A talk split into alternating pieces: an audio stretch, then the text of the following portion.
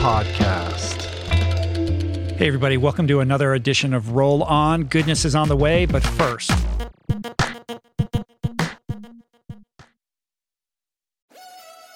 we're brought to you today by On. I am a total gearhead. I love researching the latest technology for the sports I enjoy, and I've learned that people often overlook apparel. But what you wear isn't just clothes, it is, without a doubt, technology.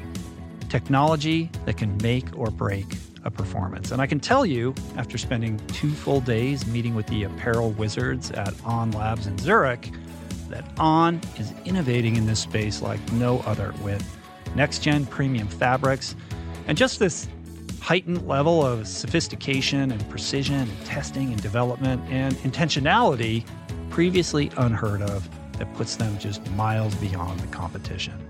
I've been rocking On's high performance running apparel, including the long tees, the weather jackets, even the climate jacket, all super lightweight, tailor fit, built to move, and just gorgeous to get you out and get it done in fleet-foot comfort no matter the weather. I'm super proud to be a brand partner with this impressive team. From increasing product sustainability to improved energy return and impact protection, truly Swiss innovation at its finest. To get you moving, On is offering an exclusive 10% discount. To redeem, head over to on.com slash richroll and use code richroll10 at checkout. We're brought to you today by recovery.com. I've been in recovery for a long time. It's not hyperbolic to say that I owe everything good in my life to sobriety. And it all began with treatment, an experience that I had that quite literally saved my life. And in the many years since, I've in turn helped many suffering addicts and their loved ones find treatment. And with that, I know all too well just how confusing and how overwhelming and how challenging it can be to find the right place and the right level of care, especially because, unfortunately, not all treatment resources adhere to ethical practices. It's a real problem, a problem I'm now happy and proud to share has been solved by the people at recovery.com who created an online support portal designed to guide, to support, and empower you to find the ideal level of care tailored to your personal needs. They've partnered with the best global behavioral health providers to cover the full spectrum of behavioral health disorders, including substance use disorders, depression, anxiety, eating disorders, gambling addictions, and more. Navigating their site is simple. Search by insurance coverage, location, treatment type, you name it. Plus, you can read reviews from former patients to help you decide. Whether you're a busy exec, a parent of a struggling teen, or battling addiction yourself, I feel you. I empathize with you. I really do. And they have treatment options for you. Life in recovery is wonderful, and recovery.com is your partner in starting that journey. When you or a loved one need help, go to recovery.com and take the first step towards recovery. To find the best treatment option for you or a loved one, again, go to recovery.com. I'm super proud to announce my next venture, Voicing Change Media. This beautiful consortium of thinkers, storytellers, artists, and visionaries, all committed to fostering meaningful exchanges and sharing thought provoking content. Voicing Change Media will feature shows like The Proof with Simon Hill, Soul Boom with Rainn Wilson, Mentor Buffet with Alexi Pappas, Feel Better Live More with Dr. Rangan Chatterjee, and The Conversation with Amanda de Cadenet. You can explore this network and all its offerings at voicingchange.media.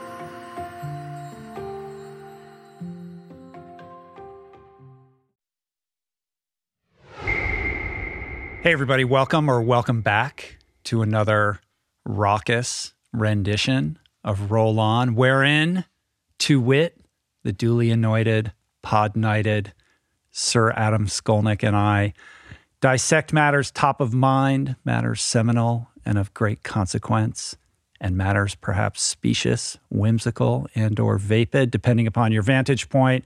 We also do a wee bit of show and tell, and of course, answer your questions Did from our Scottish voicemail. man, did a Scottish man write this copy for you? I didn't realize I, I was feeling, you know, free with the pen when I, came up with this. I like it. Yeah. I didn't realize I was a pod night, but I appreciate it. Or you could do the whole podcast in that accent. How about that that? would get. I, I, think challenge you'd you. lose lots of listeners. It would not be mate. good, right? I do. Um, you know what? I speak to dogs that way now. So as I'm running by, if there's a dog, I'm like, "Hello, mate. How are you?" And the the the, the dog owners love it. This would fall under the specious aspect of things to be discussed today. Yes. TMI, my friend. Um, listener questions. If you want your question answered, leave us a voicemail at 424 235 4626. So lean back, lean in, smash that subscribe button, as the YouTube kids say. That is what they say, right? Is it? the only YouTube kids I listen, I, I watch are 30 years old. Chad and JT. You, yeah. Well, they're like 14, though. Yes, I love Right. them. Um, all right. Well, let's get into it. I, I want to kick things off with just a quick announcement. Voicing Change is back in stock. So, for those of you who are new here, Voicing Change is my latest book. It's a coffee table rendition of the podcast featuring wizened excerpts and poignant essays and glorious photography from some 50 of my favorite guests over the last eight and a half years of doing this thing. We are ready to ship globally direct to your coffee table or your commode, depending upon how you enjoy literature. I, I enjoy literature on my commode. Plenty do. I'm not afraid to say. Yes. Uh, we have signed copies available. So to learn more and snag your tome, visit richroll.com slash VC, which is the only place you can get this book. We're not uh, making it available on Amazon or Barnes & Noble. This is a self-published thing. So again, richroll.com slash VC. Adam, what's up? I like that you made that choice. Hmm. Well, you know, I get a lot of messages like, how come I can't find it on Amazon? So this is why. We have circumvented I can't the believe behemoth, Jeff Bezos the is texting you like that. yeah, it's because of a personal vendetta that I have with Jeff Bezos. No. Oh yeah, it's Bezos. Um, I'm good, man. Life is Good. Life is is it's it hasn't changed. Hmm. Still, you know, still uh, mostly at home. Um, it was has able to changed, get- though. What? It has changed. Well, everything Because has nothing changed, is and yet static. nothing has changed. The universe is expanding, Adam, it's expanding in front of my as eyes. As is your consciousness. I'm not so sure about that. Really, Yeah, I don't want to be. is your consciousness contracting? it just depends on the night's sleep. Yeah. Like today, I feel, I feel like my that. Hmm. consciousness has expanded. Yes. I didn't sleep so well last night. So it's a it's a narrowed. Yeah, the wind. It's been so crazy windy here, Yeah. and for some reason, the wind keeps me awake at night. It does to me too. And the full moon, I never sleep well. So we're just past a full moon. I never like the day before a full moon, the full moon evening, and then the following night. I, Yeah. Every month, I have a, it, it's a weird like lunar gravitational pull. I don't know what it is, but I have restless nights every time. If anybody out there knows anything about why that might be, I actually am getting Matthew Walker on the podcast. Um, we have him scheduled sometime in the next couple weeks. He's the guy who wrote Why We Sleep. He's like the leading sleep expert. That's that's going to be my first question for him. well, Chinese medicine has like considers wind in in like well-being, It considers elements like that, and I think Ayurvedic medicine does as well, if I'm not mistaken. So experts chime in. right. I think your consciousness is expanded based Thank upon you. that response. I think just ba- based on my, but, but Yeah. how does my consciousness look? Because that's what's really important. I think you're looking fabulous today. Good. Um, yeah, the weather's been, I mean, other than the wind, the weather's been great. I'm enjoying the new studio. I'm excited about all the pods that we've been producing. I mean, Dude, we're you, you got your hero going, right? We had Raghunath, which was great. It was so fun talking to him. Steven Pressfield, personal hero. Jedediah Jenkins, all Amazing. stellar. what a, what a great lineup so far just this year. cool. Yeah, and we've got exciting new people on the horizon. Also, been working on some compelling new top secret projects that I'm not ready to discuss quite yet, Yes. but that has me getting out of bed pretty pumped up it's for the day exciting. lately. Yes. Um, feeling fit, feeling grateful. So, uh, yeah. something- How's something, your how's your something body must feeling? be wrong. How's what- what's going on with the back? Back is feeling okay. I've been getting some good work on it from my man Lawrence Van Lingen, who's really been helping me out with my posture and my pelvic placement. All these like things that he's been doing subtle changes in how I move and run. That seems to be helping. So, yeah, man, I feel good. Nice. Speaking of feeling good, we're one week out from the Goggins four by four by forty eight challenge. So we got to check in week. on less than a week. on where you're at with that physically, mentally, emotionally, spiritually, consciously. Okay. Where should we start? I don't know. You tell me. Well, I'm spiritually dead, so let's not go there. no, I'm just kidding. Okay. Kidding, folks. Uh, I feel maybe good. maybe that'll maybe that'll be you know good for getting you through the challenge. um, okay, so first of all, Nicholas Ramirez has has come in hot Mm. with some great coaching in the last uh, couple of weeks. he snapped to it after the last podcast. You know, here's the thing about podcasting, as you may be well aware. Um, you don't always say what you what you want. It doesn't come out right all the time, and then it's like out there and people listen to it. Um, I've Mm. yeah, I have a little enjoyed- experience with this. Yes, that's what I'm saying. You, you do you experience podcast regret the next day? Not often, but it certainly has happened. And now we're in such a, you know, hair trigger world Right. that, you know, I feel more cautious than I ever felt before. Yeah. Not that like I don't know what I would say that would be that controversial. Well, all, all I said in relation relationship to Nicholas was that he wasn't really doing a lot of personalized coaching, and mostly mm. I was just getting stuff through the app. But that was okay because like I actually liked that, and so mm. that's what I didn't say because I actually personal coaching feels feels kind of intense for me, and I actually like kind of just doing my own thing. Give me a workout to do, and then I can make it work and do it. And so I've actually really enjoyed it, and it has helped my fitness mm-hmm. overall. But then once he heard that, yes, he kind of is like Thursday first- morning, he, he the phone's ringing. What do you he mean? wanted to talk, and he no, not so much that he was like he felt bad, which I didn't want him to feel bad. I mean, he's got a million Mm. Right. things, and and and it's it's great just to have the team end bowl workouts. But he has been he's been tailored some stuff, so it's kind of been a combination of stuff you've suggested, he suggested, and and David suggested to me. Um, so on, I guess it was a, a week ago, Sunday or Saturday or Sunday, I did my first simulation, which was um, three times every four hours. Um, he suggested instead of doing a two and two and two or whatever, to do three, four, five. So I did that. And that included the five mile at night, which was my first night run because I never Right. really run at night.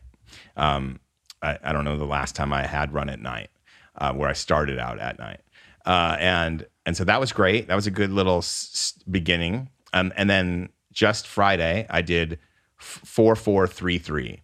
Um, he wanted me to do four four four four, but then uh, David thought it'd be better because he knows my foot situation just to do three threes, you know, four threes. But I decided to do a little bit of, of, of kind of a mix. I did four four three three, starting at um, noon. No, starting at uh, eight in the morning or eight or 9 and then every roughly three to four hours. And Right. so I did the last one at night. That's great, man. And I so felt how'd that, how- strong. How'd that feel? I felt really strong. Like I felt like my fastest miles were the last run, and I wasn't going fast because I'm doing Yeah. zone two. But like I felt strong. Like I could have done another run. So I feel like the first day, I feel very prepared for the first day. Like Uh-huh. I, other than I'll have to grab sleep, but other than that, I feel like six fours is is not going to be extremely difficult for me, barring any sort of weird mishap Mm-hmm. Right. where I step off a curb and hurt myself. So this kicks off Friday, Friday at eight p.m. Friday at 8 p.m. So Yeah. this podcast goes up Thursday. So it'll literally go up. People will be consuming this Yes. on the eve of the launch. and I will do some Instagram stories. So David's going to do every every run. He'll be doing something. I'll be watching his, and then I'll do something either before or after a run. Right. Um, probably after is probably when I'll check in mostly because I want to be connected to him. There are 500. David just posted about this. There are 500 people who've already signed up through his website from 45 countries. I I heard from someone from Iceland uh, through Instagram messaging just now, who um, who they're there's two people in Iceland that are going to do it, but 45 countries literally. How many people Involved. total? Just the 500 that we know of because they've messaged through the Mm-hmm. app- through the website. But really, you're not supposed to post about that you're going to do it. You're supposed to post about that you've done it. So he Uh-huh. wanted people to do it that way, but people have been doing it pre, you know, ahead of time, which he's embraced.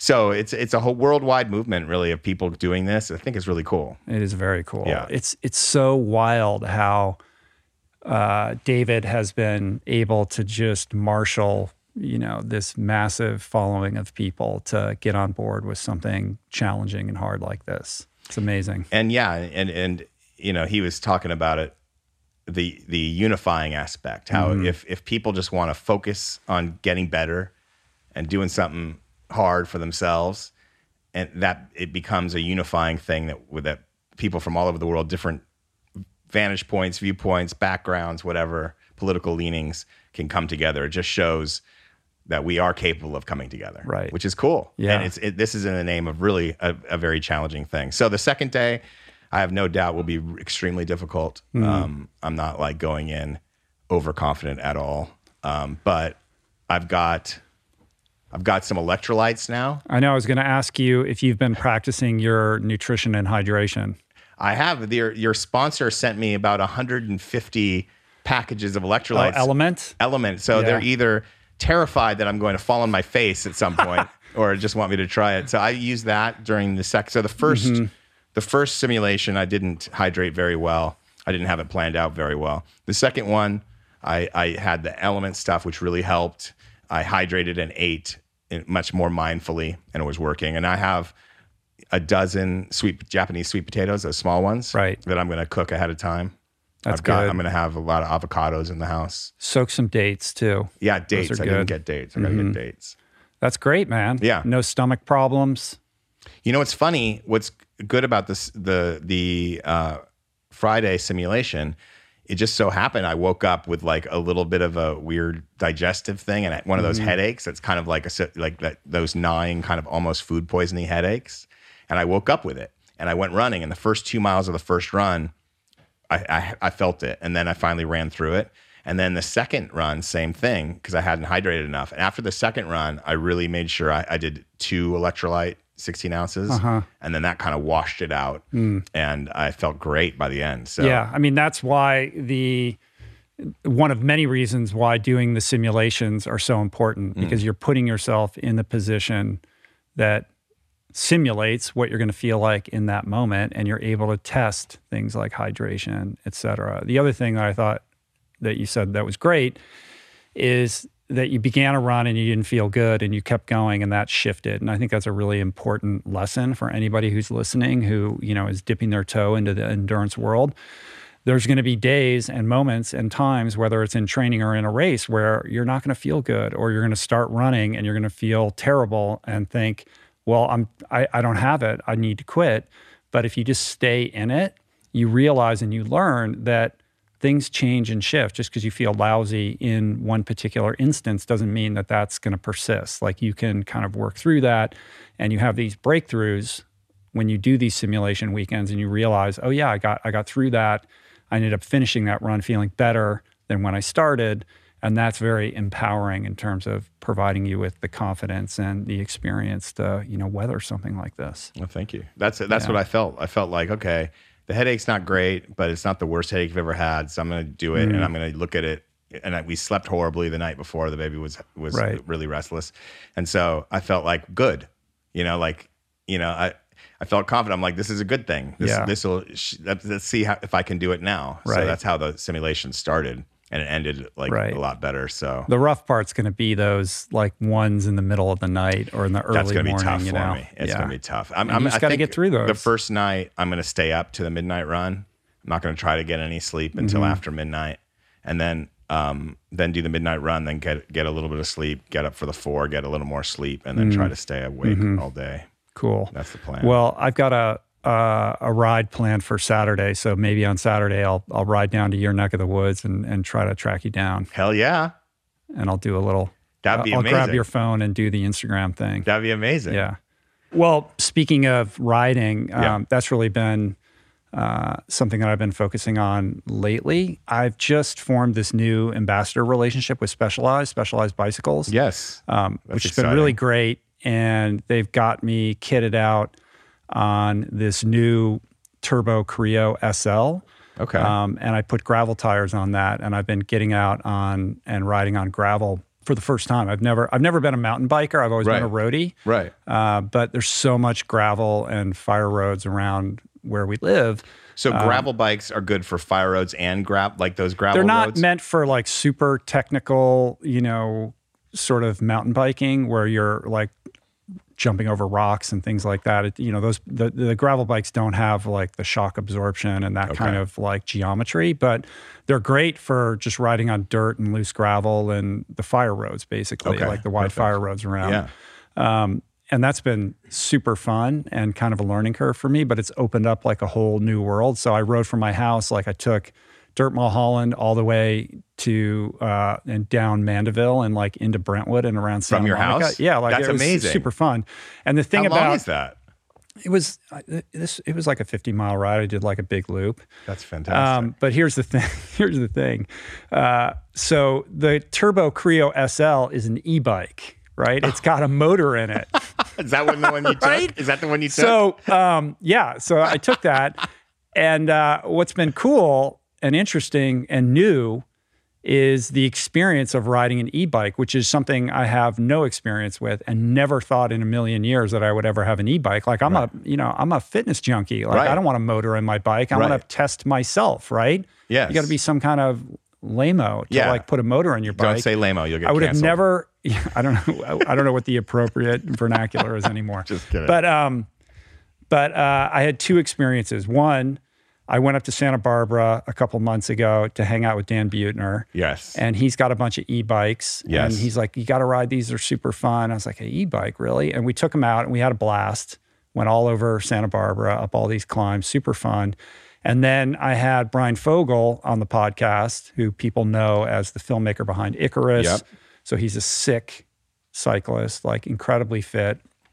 He also made the Dissident, the the Khashoggi doc that's um, out right now, and he was the one who got me excited about this Turbo Creo. He's like, "You got to get this bike; it's the greatest thing." I'm like, "I don't need an e-bike." He's like, "No, no, no! It's so fun. You end up riding longer. You're riding, you ride more because it's more fun, and it allows you to go places you wouldn't ordinarily go, like Right. going up these fire roads that are crazy steep that Right. even if you just had a regular gravel bike you might not ride up and um and he's he said that he's like increased his riding like i don't know 30% from what he used to do because of this bike. And he's able to go out it- longer. So do you use it so like basically selectively? basically we I, I keep the motor on like the low it has like different rungs of power. So i keep it at the, i either turn it off or i keep it on the lowest rung and it just gives you a little bit of kick. So you're still getting a workout. It's not like you're not riding um, but then when you hit some like 20% grade on a fire road you can just cruise up it without wrecking yourself and so i've been out riding quite a bit and i'm able to get a good workout but not destroy myself so i'm exhausted all day Right. and then wake up the next day and do it again. It's been like really fun. And again, it's something I never would have I never would have thought that this would be something that I would be into. Yeah. But I'm really enjoying it. The only thing that I had to do is I had to decouple my um, bike computer from Strava because I don't want any of these rides. It's like I've got a motor assist. Like I can't have these this stuff up on like you know Strava where they have segments and all You of that. people- like it's you know it's not legit. that, it's like totally cheating. So You know I'm not do that. riding and I'm like feeling guilty. Like when I'm riding by somebody or some you know riding next to somebody, I'm like that guy's got a motor. Like how lame is that? Right. But I'm actually having so much fun with the whole thing. And I I, want to just cool. thank I want to thank Specialized. Like I'm excited about this relationship and appreciate the gear. It's a um, heavy the bike, though. You you It's- couldn't, yeah, it's very you heavy. go up a hill. I don't know what the it. weight specifically is of it, but yeah, it's like 26 pounds. I Right. mean, it's heavy to lift. Yeah, it's definitely like a very heavy bike. What's the charge on it? Um, I think you can charge it up in like six hours or something like that. And also in one of the water ca- water water bottle cages, you can put a secondary battery. Um, Okay. so you have actually have two batteries, like a backup battery. Does the crank uh, generate any sort no, of I don't think so. No, but the the range is pretty good. I mean, you can. It, it obviously depends on on um, the power mode that you're on and how much pedaling you're doing versus how much the motor is doing the work. But it's got something like an 80 mile range. Okay. So you know, I've gone out like I did a six hour ride the other day, maybe two weeks ago, Mm. and still had plenty of power to go when I when I was done. Cool. So Sounds yeah, fun. super fun. So I've been doing that, um, and also uh, amping up the strength training, which has been fun too. Oh, good. Um, there's a uh, there's a gym near my house, one of those chain gyms, and they moved all their equipment into a parking garage, Mm. and they have like you know they take your temperature when you go in, but it's essentially all outdoors and with with masks, and all the equipment is like spaced out over like a very large lot. Um, and I've been hitting that like a couple times a week. So that's been my thing. A little bit less running. I haven't been swimming very much. I mean, the pools are are tricky to get into right, Right. now. Um, but the ocean is cold. Trust the ocean me. is cold. Yeah. I was just out I was with a friend, my friend Drew, the other day, and he's been out swimming, and he just, you know, with a wetsuit, a sleeveless wetsuit. It's like he said something like fifty-five or fifty-four. It was right fifty. now. It was fifty-five on Saturday, but then it got really windy again. Um, it was uh, one of our friends' watches had fifty-one earlier in the week. I wasn't out Mm. that day, but uh, it's been it's been cold. Yeah, I'm gonna wait until it's about maybe fifty-nine. Kona. He's like, I don't need that right now. you you know, went yeah. Kona. my blood is thin these days, my friend. Um, speaking of cold weather and fitness challenges, I do want to shout out my boy James Lawrence, the Iron Cowboy. Um, for those that don't know, James uh, has been on the podcast a couple times in the past, um, most notably for performing one of the greatest feats in endurance history, in my opinion, which is this crazy accomplishment where he did 50 Ironmans in 50 states in 50 days, which I just, to this day, I just still have a hard time wrapping my head around. How do you literally traveling from state to state and making sure that he completed an Ironman in each of the 50 states, never missed a day, got the whole thing done. Did he like cross state boundaries on the like the run leg so that he could start? No, I again? think each each Ironman was completed within the boundaries of a particular state. They had an RV and a couple vehicles. There were, you know, they. I think he started in he started in Hawaii, then he went to Alaska. So obviously planes were involved, and then um, I think he went to Washington and then Oregon and worked his way down the West Coast and then across um, the states, Yes. doing it. Um, doing it by by RV. And then I went to he he's from Utah. His 50th was in his home state, obviously near his hometown. Um, I traveled and ran the final marathon with him. I made a little video about it that's up on YouTube that I can link up to the show notes. Awesome. He came on the podcast before um, attacking this challenge, and then um, I did a second podcast with him at his house after he completed it. And so the reason I'm shouting him out right now is he's he's doubling down. And today we're recording this on Monday. Today is the first day of his 100 challenge, where he's going to attempt to do 100 consecutive Ironmans in 100 days. He's not traveling state to state. He's doing Okay. it all, you know, around his home. right. Um, but that's So that just means a lot more hills. He's got a pool. I mean, it's snowing. It was like 27 degrees in Utah yesterday, but there's an outdoor pool that's heated to 82 degrees. Okay. Um, he's sharing everything on Instagram stories. He's got a bunch of kids and a huge crew and lots of support, and they're all kind of chiming in on his Instagram. You know, so you can follow along on his Instagram stories. It's pretty cool. That's awesome. He's at Iron Cowboy James, I think is his um, account on Instagram. So, so if you're not already following this guy, um, you should be. And this is going to be a, a, a very interesting drama that's going to unfold over 100 days. I mean, it's Right. basically a third of a year. It's going to take him to do this crazy thing. I feel shamed right now. So I know, but uh, you know, this guy's this guy's bred for this thing. This is a guy who I might butcher the story, but as a demonstration of his his sort of perseverance and ability to suffer when he was a kid, there was some contest in his town. I think he's from Canada originally. There was like the carnival came to town, and there was some contest uh, who could ride the Ferris wheel the longest without getting off. And he, I don't know how, I can't remember how long he stayed on it, but he just refused to get off it. Like He he, just won. wants. So this is a guy who does not quit, and We got to get him to the Huberman lab So, and find out like how he now that- should, yeah, you how, know, he- like what's going on in there. He should. So anyway, um, I've had some texts back and forth with him. He's in good spirits, and I'm Cool. excited to watch this whole thing unfold. And I was the first person um, prior to him beginning the 50 50 50 to say, I don't think this is possible. Like I told it to us, I was like, I Right. don't, just not because I didn't believe that he wasn't mentally capable or physically capable, but there's so many variables with the travel in between states and logistics and, And just you- you knew- innumerable things that could go wrong And having that he done, couldn't control. and having done. I mean, I tried to do five, and we ran into all kinds of stuff that made it impossible to get it done in five.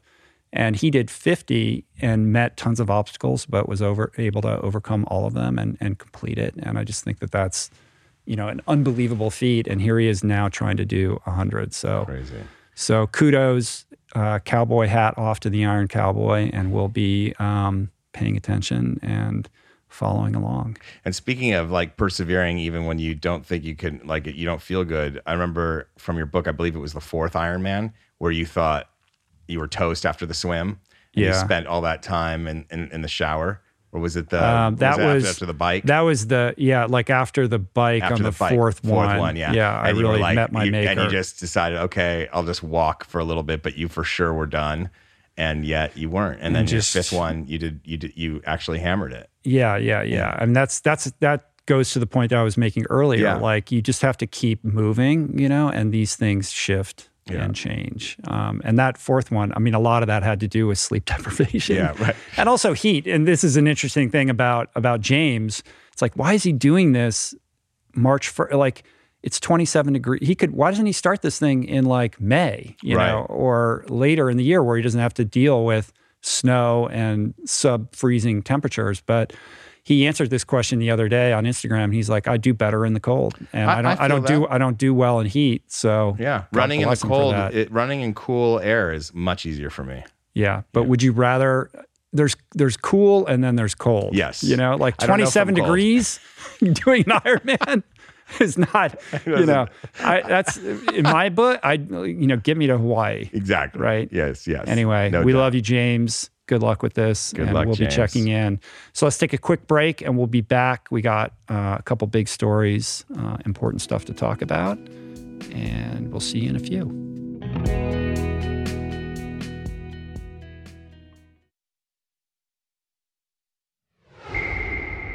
All right, and we're back. We got two stories for the big story. Uh, the first one, Adam, why don't you kick it off?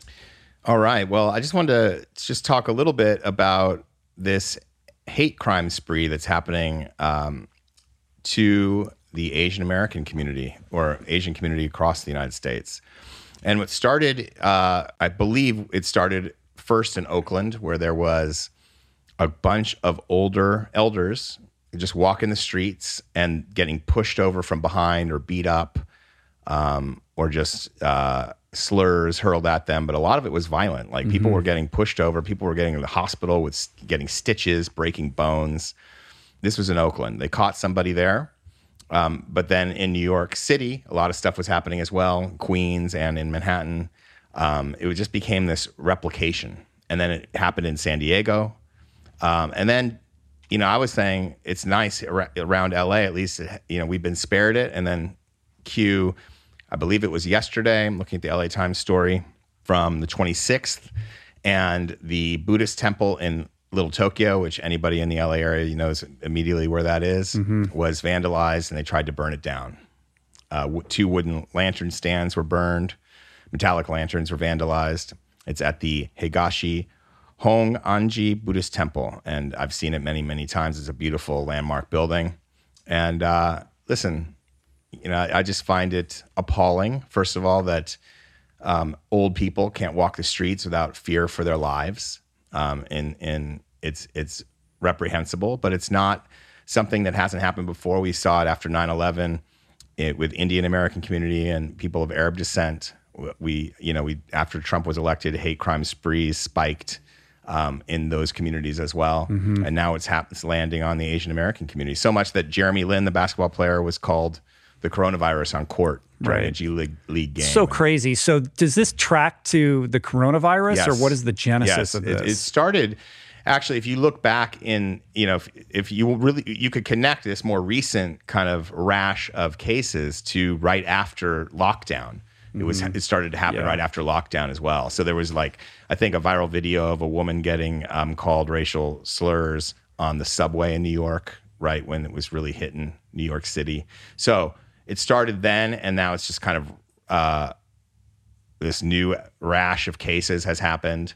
There are leaders um, in the community. Lisa Ling, CNN, she has uh, she's doing a lot of uh, of kind of highlighting these cases on her Instagram. Andrew Yang spoke about it. I mean, it's it's a major major epidemic. Um, it's appalling, and uh, just wanted to urge people. yeah, I mean, there's not what what is there to say about it? Yeah. Like, don't be an asshole. Like, what is Yeah. wrong with people? I don't know. You know, I, I don't understand it, and I, I would suspect that if you drew the Venn diagram between the people who deny the existence of coronavirus and the perpetrators of, of this type of crime, there's going to be some overlap. So does Yeah. the coronavirus not exist or is Right. it, you know, is it is Right. it the fault of of Asian Americans who are citizens of this country? I mean, it's it's it's appalling, it's disgusting, it's disappointing and disheartening that in 2021 we're having to contend with this kind of, you know, racial strife. It's it's unbelievable. It's it's hard it's hard to fathom. You know, it's like look, you know, every day you wake up, you have a choice to make in your life. And the choice you're you're taught from the time you're a little kid. I mean, sure, some children don't get taught not to push people over when they're little, but like even if you had the worst upbringing ever, if you get to the point where you're 15, 16, 17, and you think it's a good idea to push over an old person kind of trying to make it down the street, I just don't know what to do with you. And it's like, so there's the hate crime aspect and there's this elder abuse aspect, and it's all rolled up into one. And that's why it's so horrifying, I think. Um, you know, that's why it's even more horrifying uh, from behind, too. And so, like, the, the cowardliness that's involved here and this, um, you know, we're better than this, but we're not. So it's like it's like the human being should be better than this, but we're not always. And Yeah. um, this is our all of our responsibility to fix this problem. Um, and that that is calling it out if you see it, defend people who are getting abused. And there, there was one video in Queens where this guy like shouldered through an older woman, pushed her down, and nobody did anything. Like he just kept walking down the street. You know, it's like It's it's uh honestly like I don't know what to say because I can't wrap my head around like what would motivate somebody to do that. yeah. You know, it's people that are, you know, angry and disenfranchised and looking for somebody to blame, and they see a helpless person who's an easy target, and that becomes the locus of their their rage, Yeah. and it's inexcusable. And we're seeing this. Um, in addition to this Asian hate crime spree, we saw it with the black surfers in Yep. Southern California recently Yep, as at El well. Porto. Yeah. And the same same thing. A black surfer was hassled and splashed and called racial epithets, and nobody in the lineup came to his defense. Mm. And so then there was this paddle out, and uh, right, I saw that. and and that was good. That was well attended. I- It was hundreds of people, I think, came down to support the black community there. And you know, look, we are a melting pot. We are fed from all sorts of different cultures. Surfing is a perfect example. Surfing is not a sport that originated in the white community. Right. It only exists because, uh, you know, there was a, a friendship tour from Hawaii that came and, and demonstrated it up and down the coast of California, and then it, it became endemic here. But it's um, look, we we rely on each other. We need to keep our radar up, and so obviously your listeners aren't aren't this problem, but I think it's incumbent upon all of us to be ready to respond. Yeah, Yeah. well said. I want to um, move on to Yep. other issues that we got to talk about.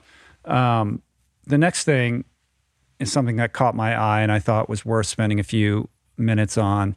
Um, I was listening to Marc Maron's podcast, and last week he had two actors from this new independent film called Body Brokers. He had Melissa Leo and Michael K. Williams. I listened to both of those and then was so intrigued that I went and watched this movie, Body Brokers, and it really struck a nerve with me.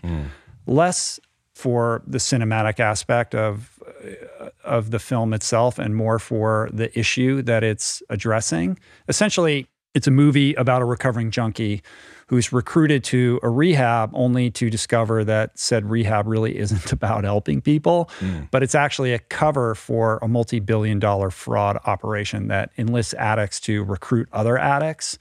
And this is something that is going on in the treatment industry at large. Uh, and is an issue that I think is under discussed, under addressed, and in need of being dealt with in Yeah. a large way. And as somebody who's um, very interested in addiction, somebody who's been in recovery for many, many years, and a product of treatment and a treatment center, a very good one, um, I'm well aware uh, and I'm steeped in kind of the recovery community here in Los Angeles, and in particular, living you know sort of near Malibu, am also aware that Malibu has become this kind of rehab riviera where there's just tons of mansions that are now sober living facilities And they're usually Mick rehabs.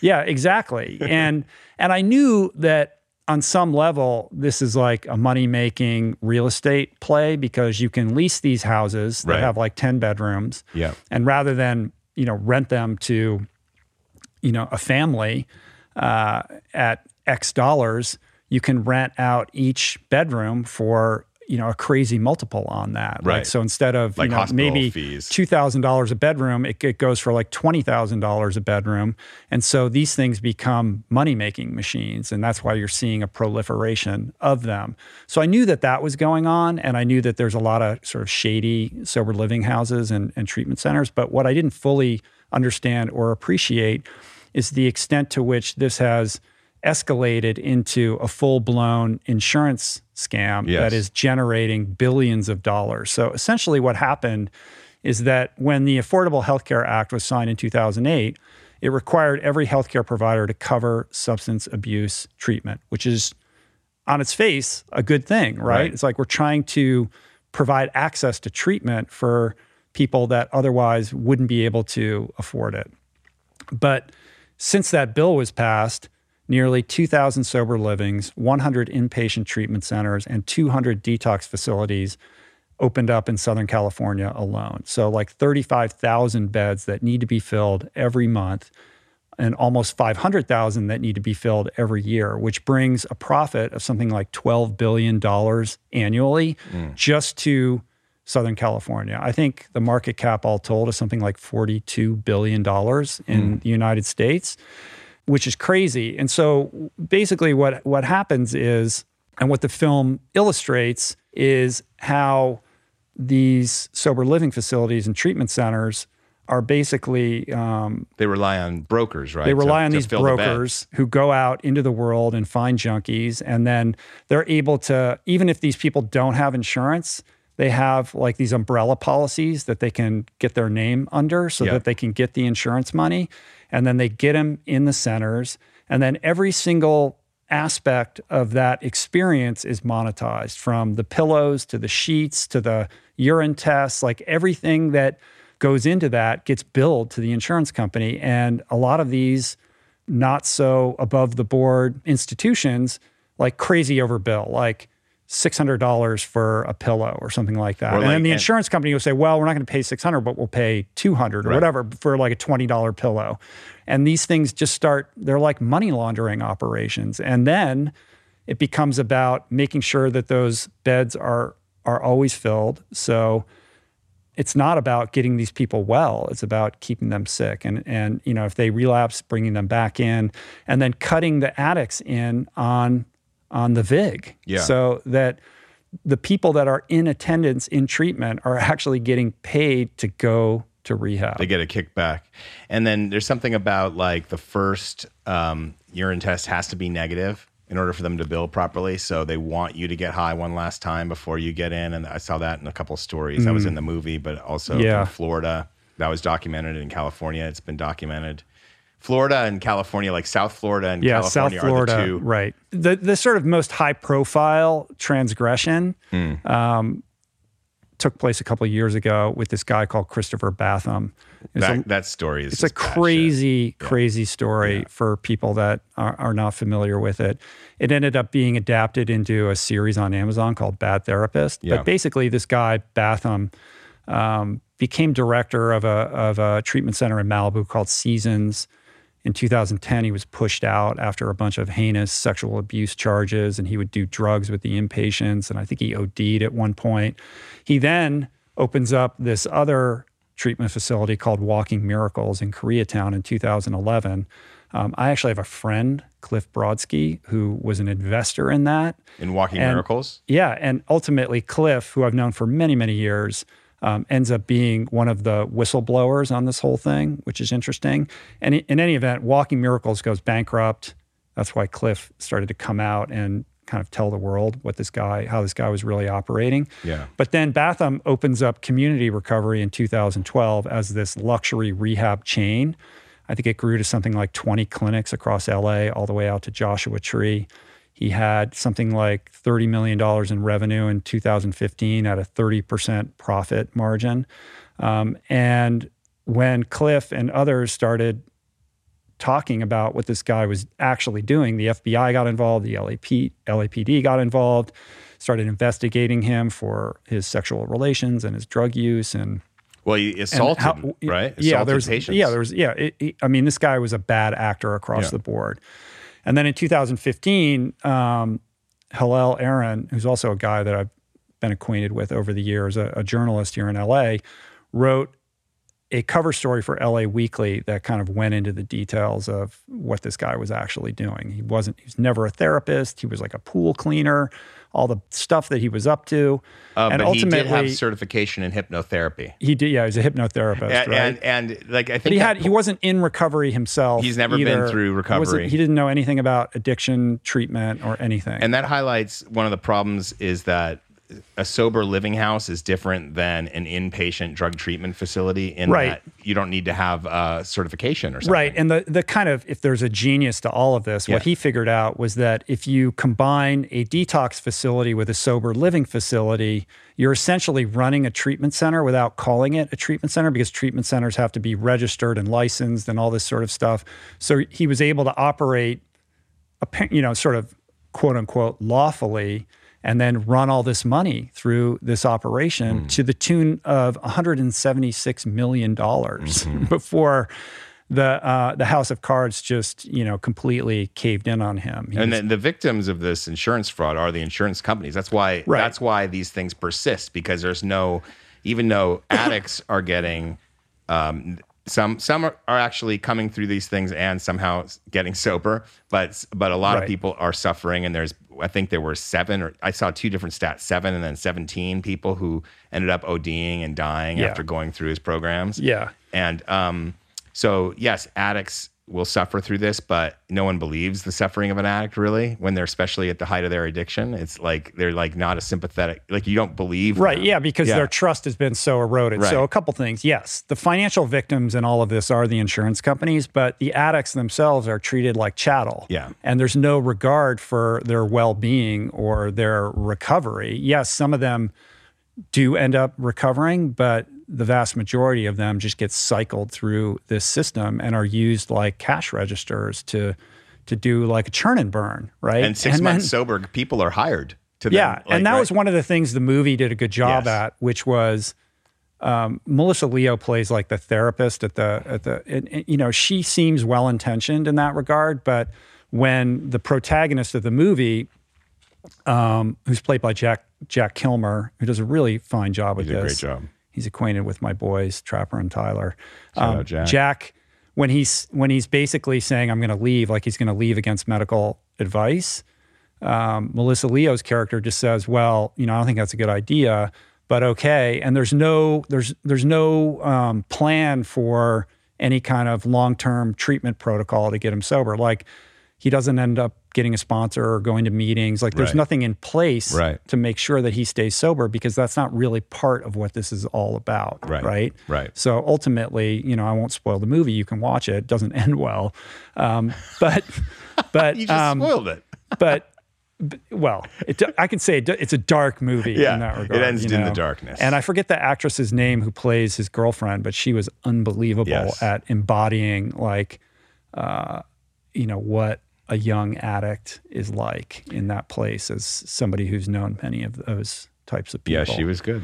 Um, the other crazy thing is that a lot of these treatment centers end up hiring the addicts and alcoholics that yeah. you know quote unquote graduate from yeah. these facilities so you're let, you're literally letting addicts run the insane asylum and if addicts are anything they're incredibly crafty and um, diligent and persistent at getting what they want. And yeah. so, if you have any of them that are at all criminally inclined, like this is going to go off which, the rails, which right. is exactly what happens in the movie. Well, that's what's so interesting about not interesting, but what makes this whole story so crazy is that basically the mentality of the scheme that that that perpetuates this fraud and and is the same mentality. It's a drug dealer mentality. Mm-hmm. And anybody who's ever required the services of a drug dealer knows that drug dealers cannot be trusted. And yet, Yeah. some of these people who are building it literally have a dealer mentality when it comes to getting people in treatment, getting them out, not giving a shit what happens, just selling and making the money.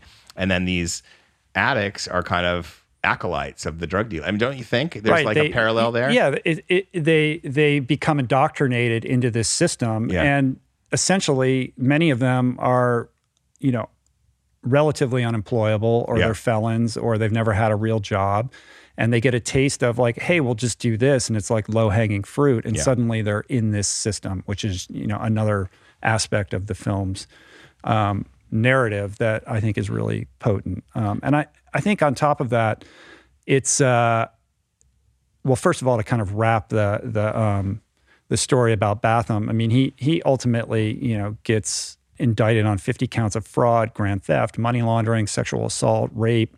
He's sentenced to I think he was 20 years. No, it was 52 Was it- years, 20 years just for the fraud, Oh, okay. and then 30 years for the serial sexual assault. Right. Because he, he was convicted of Yeah, that, yeah. seven women. So 52 years so he's in prison now. Yeah. Um, but this is sort of the tip of the iceberg. Like this is still going on, and that's what's disheartening. And to your point earlier, there are addicts that are coming out of these experiences in these recovery houses and telling people, like, look, this is what's going on, but nobody's believing them. Right. They're like, yeah, whatever. Like you're you're not a trustworthy source. No and I think that women. that allows this kind of thing to to continue to perpetuate. So I'm really glad that this movie exists because it's shining a spotlight on this and you know, like I said at the outset of this, like I care deeply about recovery and it's so disheartening that it's been hijacked and abused to such an extent. You know, I had a life-changing treatment experience.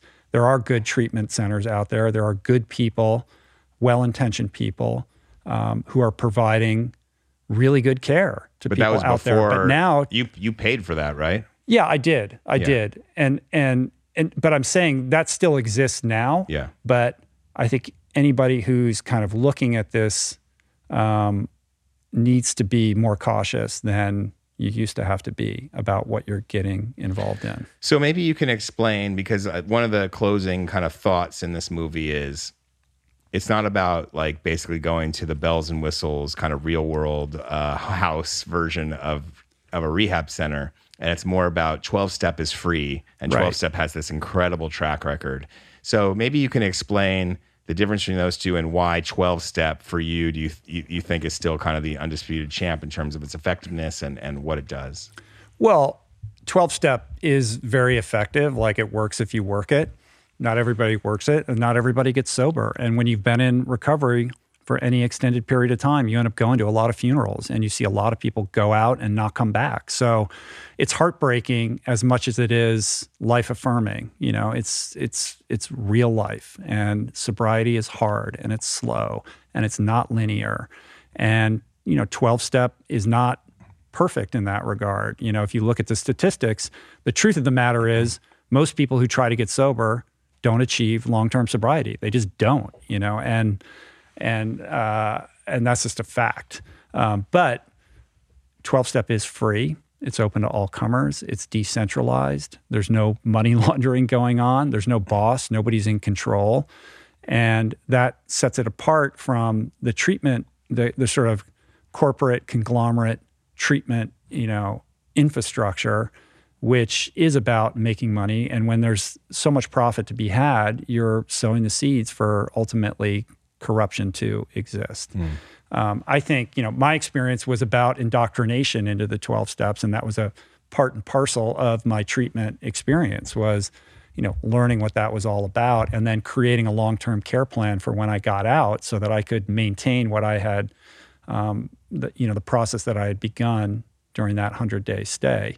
It's not about, you know, massage and Reiki and you know going four wheeling and you know all like like some of these are are like luxury spa experiences Right. and like I'm not against self-care but don't be confused. That's not treatment. Treatment is rolling up your sleeves. And look there's a ther- in the movie you see there's a therapist and like that's great um, but also that should also be understood to sit outside of and be considered distinct from actually the process of, of like working the 12 steps and working with a sponsor and helping newcomers and the like One of the horrible outtakes of the Bathum story was he would rape or sexually otherwise sexually assault women and then they'd end up in a survivors kind of support group within the sober living house and he was running it It's like unbelievable. yeah man. so that's how bad it was Yeah. but so what you're saying is going to a safe space helped kind of removing yourself from the real world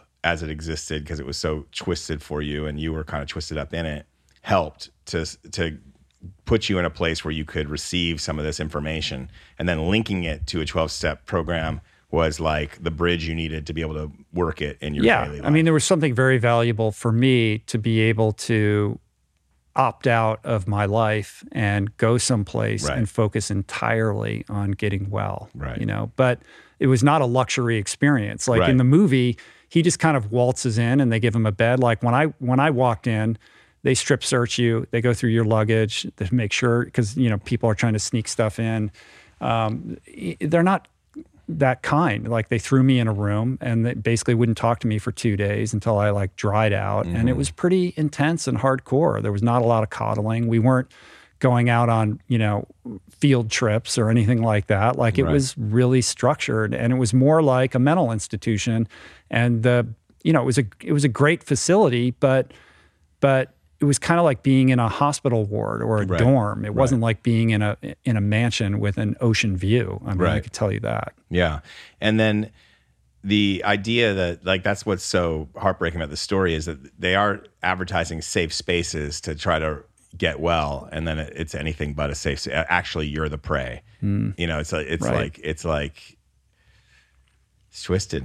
I, I didn't even know. know anything about this. So uh, I hope that story. there I hope that this movie will prompt more conversations like this and greater oversight because a lot of this stems from the fact that there is very little oversight when it comes to sober living houses and detox facilities and there's just too much money to be made. So we need regulatory oversight over how these insurance funds are dispensed to make sure that people who are in need of treatment can still and detox can still access that. I mean, I think sober living facilities, when done right, are incredibly beneficial. Hmm. Like the idea is you detox, then you have inpatient, and then you have outpatient. And for a lot of people, they need a transition to real life. And the sober living house provides that soft landing so they can live with other recovering addicts and alcoholics while they go out into the world and try to get jobs, but they're still accountable and there are still Right. certain rules.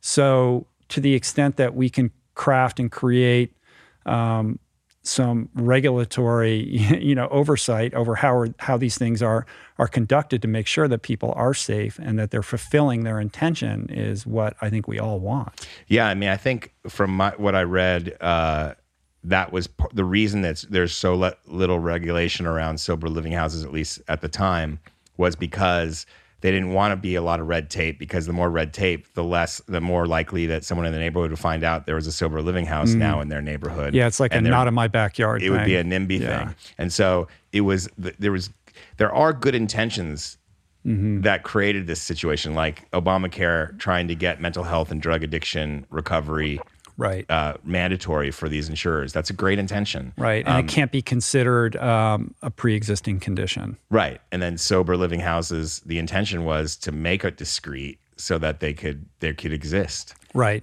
But the tragic thing is that you have addicts who cycle through this Right. and become not only do they not get well, they become calcified around recovery because their experience was so bad and they realize like what's really going on there and they become hardened to the process of recovery at all and then lives are lost Yeah. lots of lives are lost Well, thanks for uh, bringing it to my attention. I Yeah. can't believe I missed this entire story over the la- those several years. it's crazy right Yeah. Um, all right, let's move on. What do we got? We're to do a little show and tell now. Yeah, show and tell. Uh, all right, show and tell. Well, do you want to start with the new pod, the, the newest podcaster on the block? right. He's, he's Like, kind of a, he's, he's, kind of a you know he's a small timer in the game. Mm-hmm. Yeah, you, you might have heard of him though. The boss and Obama getting together on Spotify. Yes. So listen, Barack, I know you were president for two terms and Yeah. you're dashing and handsome and the like, but I don't know what true. makes you think you can host a podcast. This is a skill, my friend. It takes years. Listen, you might have a, a degree in hypnotherapy, but you're not a podcast host. So I had to Actually- go to DeVry to get this job. I haven't listened to this podcast yet, but this was big news. Spotify uh, made a big splash with this Bruce Springsteen, Barack Obama podcast episode. Is it intended as just one episode, or is No, or is Obama going to now like interview people? Like what's I going don't know on? if if Renegades is this shingle where they're going to just pair two people together and it'll Right. become something, or like if an it's- iconoclast. or- Remember that show if- Iconoclast Yeah. on IFC where they Yeah. get into like they had Yeah. Eddie Vedder and Laird Hamilton spend Right. the day together. Right, right, right. Or is this Renegades? Does it belong? Is is Barack Obama going to just interview other people? It's hard to know. Um, I listened to the first episode on the way here, and I mean, Barack Obama is very good. I'm sorry Come to tell on. you, he's such a good interviewer. But Come you know, on, I, I'm struck by two things. One is Barack Obama is a great podcast host, and he is the host. He's interviewing Bruce, Uh-huh. and it unfolds over the course of like I don't know how many episodes, maybe a half a dozen.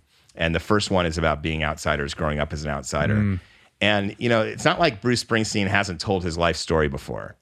Right. He's told it over the course of many record albums. I did. I went to the River tour where he just talked about like he just performed that album and talked about his life. He did a Broadway show, and now he's in this. But every time he talks about his life story, it does feel fresh. I mean, he is very gifted in that category. Um, and the two, it's it's it is great to hear them together, and and um, and I found myself uh, suspending all those kinds of thoughts about uh, what this means for podcasting and just kind of enjoying these two people. Um, but uh, so it's good. It's good content. You know, Yeah. Spotify is like if you couple this with what Joe Rogan's deal was with the Bill Simmons Ringer deal. Yeah. it's incredible what they're doing. They've really stepped up. Yeah. I mean, they have made big plays to try to own this corner of the internet, and uh, and they're putting great stuff out there. So hands off to them. It's an interesting um, move on behalf of Spotify. They're recognizing that owning a significant part of podcasting market share is in their interest for a number of reasons, not the least of which is when you look at how these tech platforms grow and become de rigueur, it's about it's about monopolizing your time, right? Right. Like the idea, the sort of parameter is how long can we keep you on our platform? right. And when Spotify has um, listeners listening to music, they have to pay royalties out to the record labels. But when they have a podcast on, if that podcast is two, if they're listening to Joe Rogan for three hours, they're on Spotify for three hours listening to ads, but they don't have to pay. I mean, they paid Joe up front, but they don't have to pay royalties out. So Right. it's in their interest to move towards podcasting and away from music as a way of capturing people's attention. And they've got this crazy war chest that they can marshal to get people like Bruce Springsteen and, and Barack Obama on their platform. Are they um, profitable yet? I don't know what the numbers are, but you know, they're running it like a Hollywood studio. I mean, Right. Dawn Ostroff is is running, you know, podcasting for for Spotify and she's been magnificent at recruiting top talent and developing, you know, what they're you know, it's basically like Netflix for podcasting. Right. So Crazy. good on them. And what, did you you had some other insights into this? Uh, you know, you you're reading something right before we went on. How does this help or hurt kind of podcasting going forward? What was your takeaway on that? Yeah, it's interesting. There's a there's a New York Times article today uh, by a guy called Ben Sisario. Uh, the title of the piece is called "Podcasting is Booming. Will Hollywood Help or Hurt Its Future?" I have you know a variety of thoughts on this. I mean, first of all, there's a conversation to be had that I'm not that interested in, which is if if if a podcast is on Spotify, is it even a podcast? Because it's four walled there. It's not an RSS feed. And Right. podcasting technically is when you can disperse an audio file uh, and make it publicly available across the internet. Uh, I, I don't think that that's an important distinction. I think we're moving towards this subscription future where everybody's going to be putting their stuff, uh, you know, like whether it's Substack and newsletters, like everybody is segmenting content behind a variety of subscription paywalls right, Right. now. So it, it seems like this is just the natural evolution of things. Um, you know, podcasting, you know, I I wasn't the first to start a podcast, but I've been in it longer than most, now eight and a half years almost. Um, and it's changed dramatically. It used to be uh, a hobbyist sort of pursuit, mm. uh, you know, and, and something that a lot of comedians were doing. Yeah. Uh, but now it's being monetized significantly across the board with the bigger shows. And with that influx of money, you're going to see um, the corporatization of it and the growth of things like Spotify. So it's not surprising. You know, I still believe, I wouldn't say it's a meritocracy. I think if you're starting a podcast right now, it's very difficult to get audience share because yes. There's so much content out there, not just in podcasting, but across the board. So if you're just looking at trying to grab attention share in the attention economy when there's Netflix and Hulu and HBO, you know, all the streaming platforms, and then, you know, everything that's going on with audio right now, including all the apps that are available, what are you creating that's going to be compelling enough to draw people away from whatever it is that they're paying attention to and pay attention to your thing? I think it's right. incredibly difficult right now. And we've benefited from being early on and getting a little bit of, uh, you know, a land grab that we've been able to hang on to. Yeah. God forbid we tried to start this thing now. I think it would have been incredibly difficult. But I do believe, that being said, that you know, quality rises to the top over the long haul, right? So it can. It can. It doesn't yeah. always work that way. Right. Yeah. But if you're good, and it's not about getting millions of people to listen right. to. It's like who are your hundred true fans or the thousand yeah. people that are interested in what you're doing. And podcasting is still there's no barrier to entry. Anybody can do it. And if you pick a particular niche, that you find compelling. There are other people out in the world that probably will agree with that. And well, you, you can. You, one thing that helped you is you had three kind of three pronged niche. You were kind of like you have the sobriety, you have the plant based, and you have the endurance power. And putting those three things together was kind of a calling card for you early on, right? How, I guess I mean I never yeah. really thought of it that way. Yeah. I mean that's probably true, but I just followed my curiosity. Yeah. You know, and and now if you were just going to start a podcast and just say I'm going to talk to interesting people, like good luck. You know, right. even movie stars have tried to do that and failed, people who already have big right. followings. So it's not easy. And um, just because you have name recognition doesn't mean you're actually good at this thing. It's a no. skill, even though Obama, you know, is knocking out of the park yeah. with his first go. Yeah. Uh, Great first you know, guest. I think, you know, like, if I go back and listen to my early podcasts, I'm sure I'd cringe. I would never do that. But right. you know, it's like you you grow and change with it. But I think with this influx of money, you're going to see higher production quality, higher production value, and you're getting these scripted series. We see a lot of the true crime stuff, right? And um, and now these new narrative uh, storytelling, which is old radio. It's old timey yeah. radio coming back, packaged with movie stars Some and big fictional, big budgets. Right. Yeah. And the idea is that this becomes IP that you can develop into miniseries, TV shows, movies, yeah. and the like. Like We Crash, the Wondery series, is being developed as a movie right now. Like there's a lot of that is going on right now. So there is a there there is a um, a lot of attention being paid to this. Yeah. But at the same time, like the way that I look at it is, I'm just going to keep doing my thing. I'll try to get better at it. And I believe that long form, interesting conversations with compelling people is never going to go out of style. Yeah. I think it's interesting the um, kind of family rivalry that's budding between Michelle and Barack.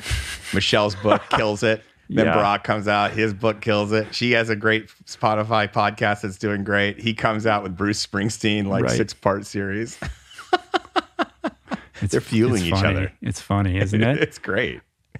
I wonder what those conversations are like at home. I'm sure they're very supportive of each other. Uh, there's definitely some yeah. like poking though. Like, oh yeah, how many books did you sell today? We're gonna have to get the real story yeah, from uh, from Sasha and mm. uh, Malia at some stage. But I I will say like as part of this New York Times article, this idea that you know as podcasting becomes big business, there's unease that the diversity of voices in our earbuds, never a strong suit of the industry, could be put at risk too. That may be true, but like, what are we supposed to do about it? Like, are we supposed to put protective measures? To what? I don't know. That's what I'm asking. To make sure you have the right amount of percentage people that are have the right, microphone. which brings up the, the the the broader discussion about you know content moderation in podcasting, which I, I don't know how you could possibly do that. I think you have to just let, like you said, I think you know anybody can get into it. Anybody can buy a couple of Shure microphones and get into it. Mm-hmm. Um, you know. You could do it on your iPhone and upload with Anchor. You don't even need Shure microphones. Shure microphones are nice though, doesn't it sound? but they're not good? cheap. No, but they're what are they? Five hundred bucks. Something Yes. like that. Yeah.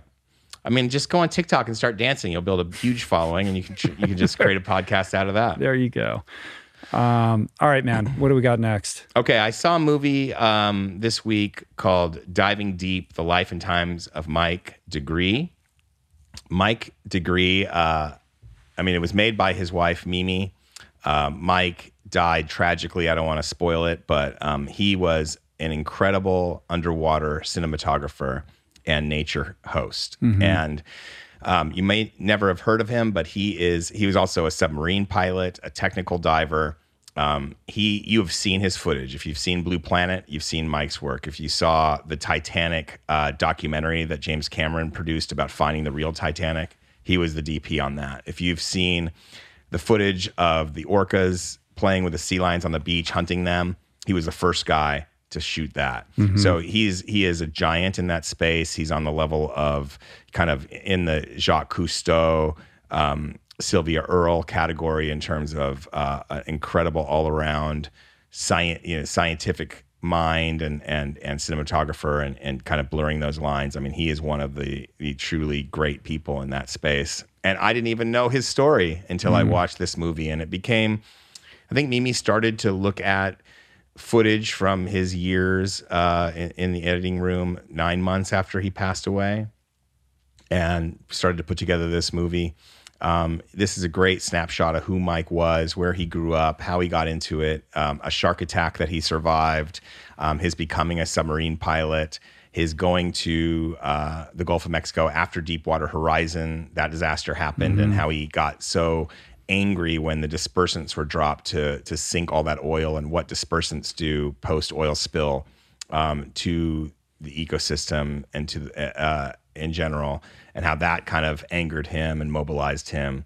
And she interviews a lot of luminaries from that space, including James Cameron several times. And I've never seen James Cameron, who you all know, Avatar, Titanic director. I've never seen him so disarmed in an interview. Usually he's pretty kind of uptight and reserved, and he is just like really wide open in this interview and uh, there are reasons for that, and you'll see why. But uh, but you know, you credit Mimi for that, and just to just just to respect these watermen that people don't hear about, and and how much he cared about sharks, and how much he cared about the marine ecosystem, and how curious he was, and how excellent he was. All these, you know, to become a great underwater cinematographer is one thing. To become a great technical diver is another thing. To become a submarine pilot is another thing. Yeah. To do all of that while raising a family and do it all in one lifetime is absolutely it's unfathomable to me. It's it's incredible. Right. Well, I'll have to check it out. I haven't Yeah. watched it yet, Yeah. but um, super interested in that. Yeah, yeah. Diving, drop the link. diving deep. We'll put a link in the show notes to that. The life and times of Mike DeGroy. DeGroy? Degree. Degree. Like he's and his from wife, Mobile, his, Alabama. His, so his wife Mimi is the one who directed the movie. Yep, she made it. Yeah. Cool. Yeah. Um, so technically, this is show and tell. Yes. So I thought I don't have any big specific show and tell thing, but I will. I, wa- I did want to say that I get like so many books in the mail, Right. And, and often I get multiple copies of the same book. Really? Because they don't know that they sent it to me, or maybe the author sends it to me, and then the publisher sends it to me. And generally, these are you know books from for podcast guests or potential podcast guests, and I've had a habit of either donating them um, to libraries or to Goodwill. But I thought I would do a giveaway, so I just I just grabbed a couple that were in my office right now. I've got I have multiple copies of Adam Grant's Think Again. I've got a second copy of Jed Jenkins' Like Streams of the Ocean. Um, I got two copies of this amazing book that I'm just starting called Exercise by Daniel Lieberman, who's a Harvard professor.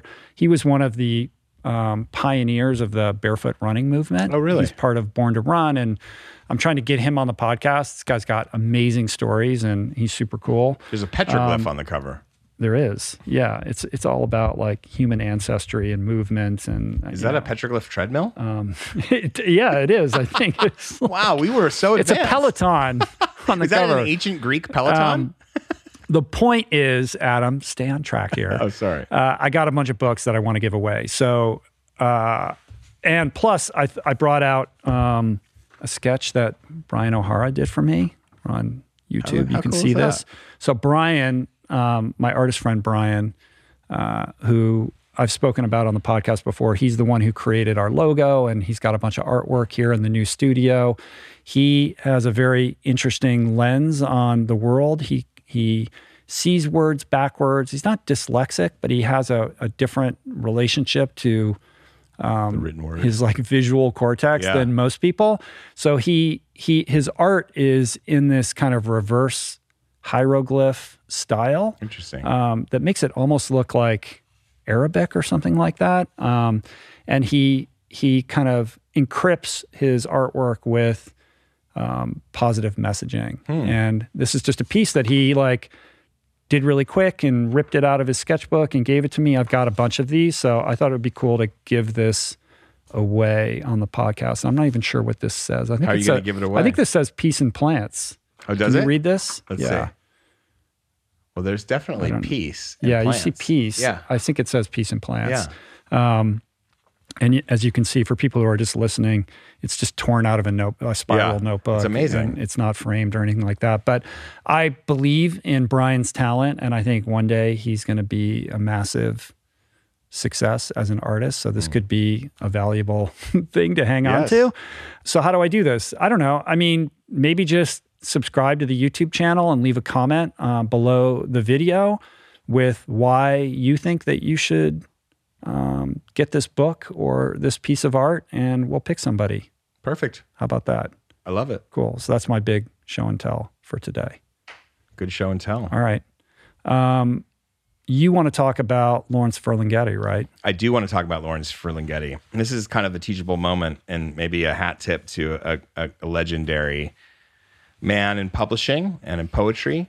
Um, he died, you may have heard or or read, um, at 101 years old uh, recently. I guess it was February 23rd, the obituary. So either that day or the, or the night before.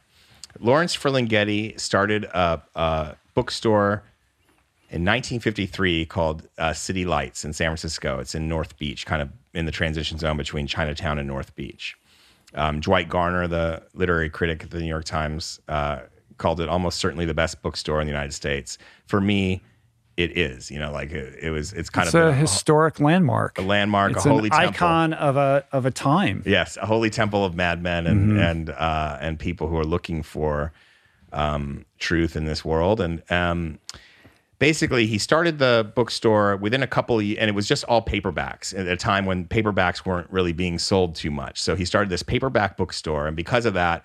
It was like he, things were cheap, and he acquired a bunch of people were coming to San Francisco, and they they, they showed up at his doorstep, and a lot of them were poets. And in, within a couple years, he launched a press to start publishing these people. One of them was Allen Ginsberg. And his story turns, and the story of beat the beat literary movement turns when he publishes Howl, which I'm holding it up here. It's a 50 Ferlinghetti publishes Howl. Yeah, he Ferlinghetti Under City it. Lights has a has like a, a banner. That's right. And and he published it in I think it was 59, 57, Mm-hmm. 56. Publishes it in 1956. It's the first thing he published. It's Allen Ginsberg's Howl because he performed it in City Lights. And um, a 56 page book that became a sensation. And partly because everyone heard about it, they came in to buy it. And the police, San Francisco police, had an undercover cop come in and uh, I guess he was under 18 or had an under, someone they were following someone and he they sold the bookseller sold it to a, someone under 18 and it's sexually explicit and it talks about homosexuality and all sorts of things in this 56 pages especially the poem howl which is as you know one of the great poems um, because what it did was it broke verse from something stodgy like poems of the of the old age and and became much more free, uh, you know stream of consciousness style and anyway, the bookseller was arrested. Ferlinghetti, the publisher of the book, was arrested, and the owner of the store was arrested, and it became a landmark First Amendment case where basically it was tried. Can you you know, is this obscene literature? Can Mm-hmm. you, you know, is it or or is it not? And is it protected by the First Amendment? And it turned out it was. They, they had a good lawyer. Was Kunstler the lawyer on that? I forget. You know, there's a James Franco movie that that yeah, talks about I this. saw I that a long time it. ago. I, yeah. something tells me William Kunstler was the was the lawyer. I could. Yeah, they got they got like that. a heavyweight lawyer that came Yeah. in and argued it, even though it was a- Kunstler's the guy with the long. He did Chicago Seven. Okay. and, you know. Yeah, yeah, yeah. So it's a municipal case, but it had national implications. And luckily, there was a federal uh, court case that they used as a precedent. And this kind of reinforced that precedent that if there is social value, it can't be considered obscene. And so that's what the argument was that and everyone was innocent of charges and this poem became a sensation and and and basically fueled this beat movement which included Jack Kerouac, um, Gary Snyder, you know Jack Kerouac on the road, um, and, and and all of those, Gary Snyder, Neal Cassady, um, and Ferlinghetti himself, who published Coney Island of the Mind, which is one of the most successful poetry books in history, one million copies in print. Um, and so, you know, the legend was built right around that era. And what I think is one of the things he, he used to say is when life gets too awful, look for the lyric escape. That's something Ferlinghetti says. And that can be writing, it can be painting, it can be sex, you know, making love, it could be running, swimming, diving reach for a peace of mind. That's the lyric escape. And to me, City Lights was a lyric escape every time I entered that building. And so, you know, they gave us great literature, but they also kind of bridged. They were open to Zen Buddhism. They were open to kind of an expansion of the mind. It wasn't just about um, reading a great book. It was a reading a great book that that allowed you to look for that expansion of your own self. It kind of was a precursor to a lot of the yoga stuff that kind of came right in the 60s and the yoga movement and and and the personal development movement. So it's one of those really pivotal liter- literary movement movements in our culture. Um, and Ferlinghetti was a foundation. Right. And we're. I don't know that we mentioned this, but we're bringing it up because he just passed away. Yeah. No, I did mention it. Oh, you did? Yeah. Okay. Um, He passed away at 101 years old. Right. I mean, City Lights, the vortex of the counterculture movement of the 60s, it birthed the beat uh, poet generation, Mm-hmm. Neal Cassady, all of that. Um, and, you know, if you haven't visited City, I mean, it's still there. Like, if you, have, if you haven't, It closed down Oh, during the pandemic. Oh, it so did. It just closed down, and then and then it raised a bunch of money through one of those Mm. you know, GoFundMe, and so now it has four hundred thousand dollars to hopefully reopen, but they have not committed to reopening. yeah. Yeah, they can't let that fail. You can't let it fail now. Just like you can't let the Strand fail in New York. no, when as a Stanford student, did did you go into the city? Did you did you kind of was that on your radar? City lights. Yeah, I mean, and- yeah, yeah, yeah, yeah, Yeah. I mean, I remember the first time that I went in there, Yeah. knowing full well the legacy and the the history that's baked into that.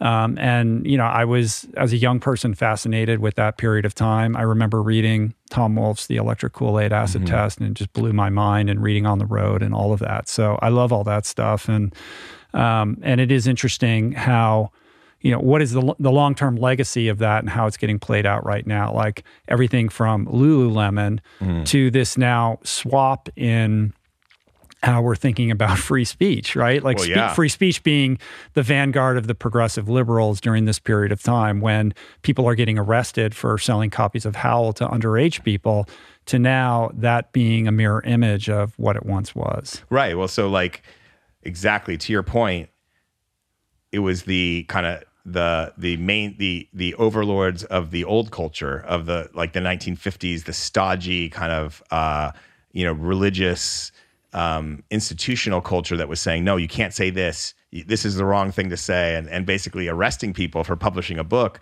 because it had the wrong words in it.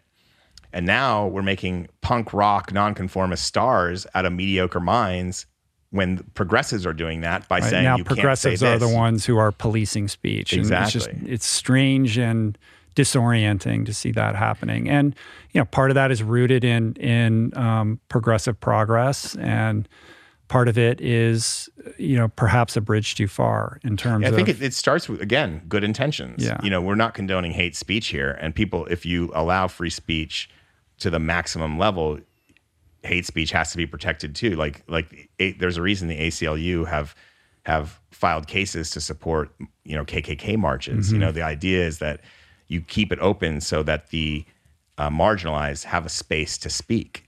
Um, but that is by nature going to allow everyone to have a space to speak. But you know, we're not condoning hate speech at all, but we need to have the big picture in mind always when we're talking about freedom of speech. You know, um, a good beat poet title for the current age. Jason was saying this before we went on. Please stick to the approved words. yeah, That's yeah, that would be the yeah. great the great poet title Right, of yeah. the current age. right because that's that's like a very provocative punk rockish title to have in this moment right Right, now. right, Yeah. right. And that doesn't mean that we don't understand where it's coming from or don't have empathy to people who felt marginalized and, and want to make things better. But you can't control making things better by um, saying what you can say and when you can say it and how you can say it. Because if that was true, we wouldn't have old people getting pushed over on the streets. Everything would be cool, but it's not cool. yeah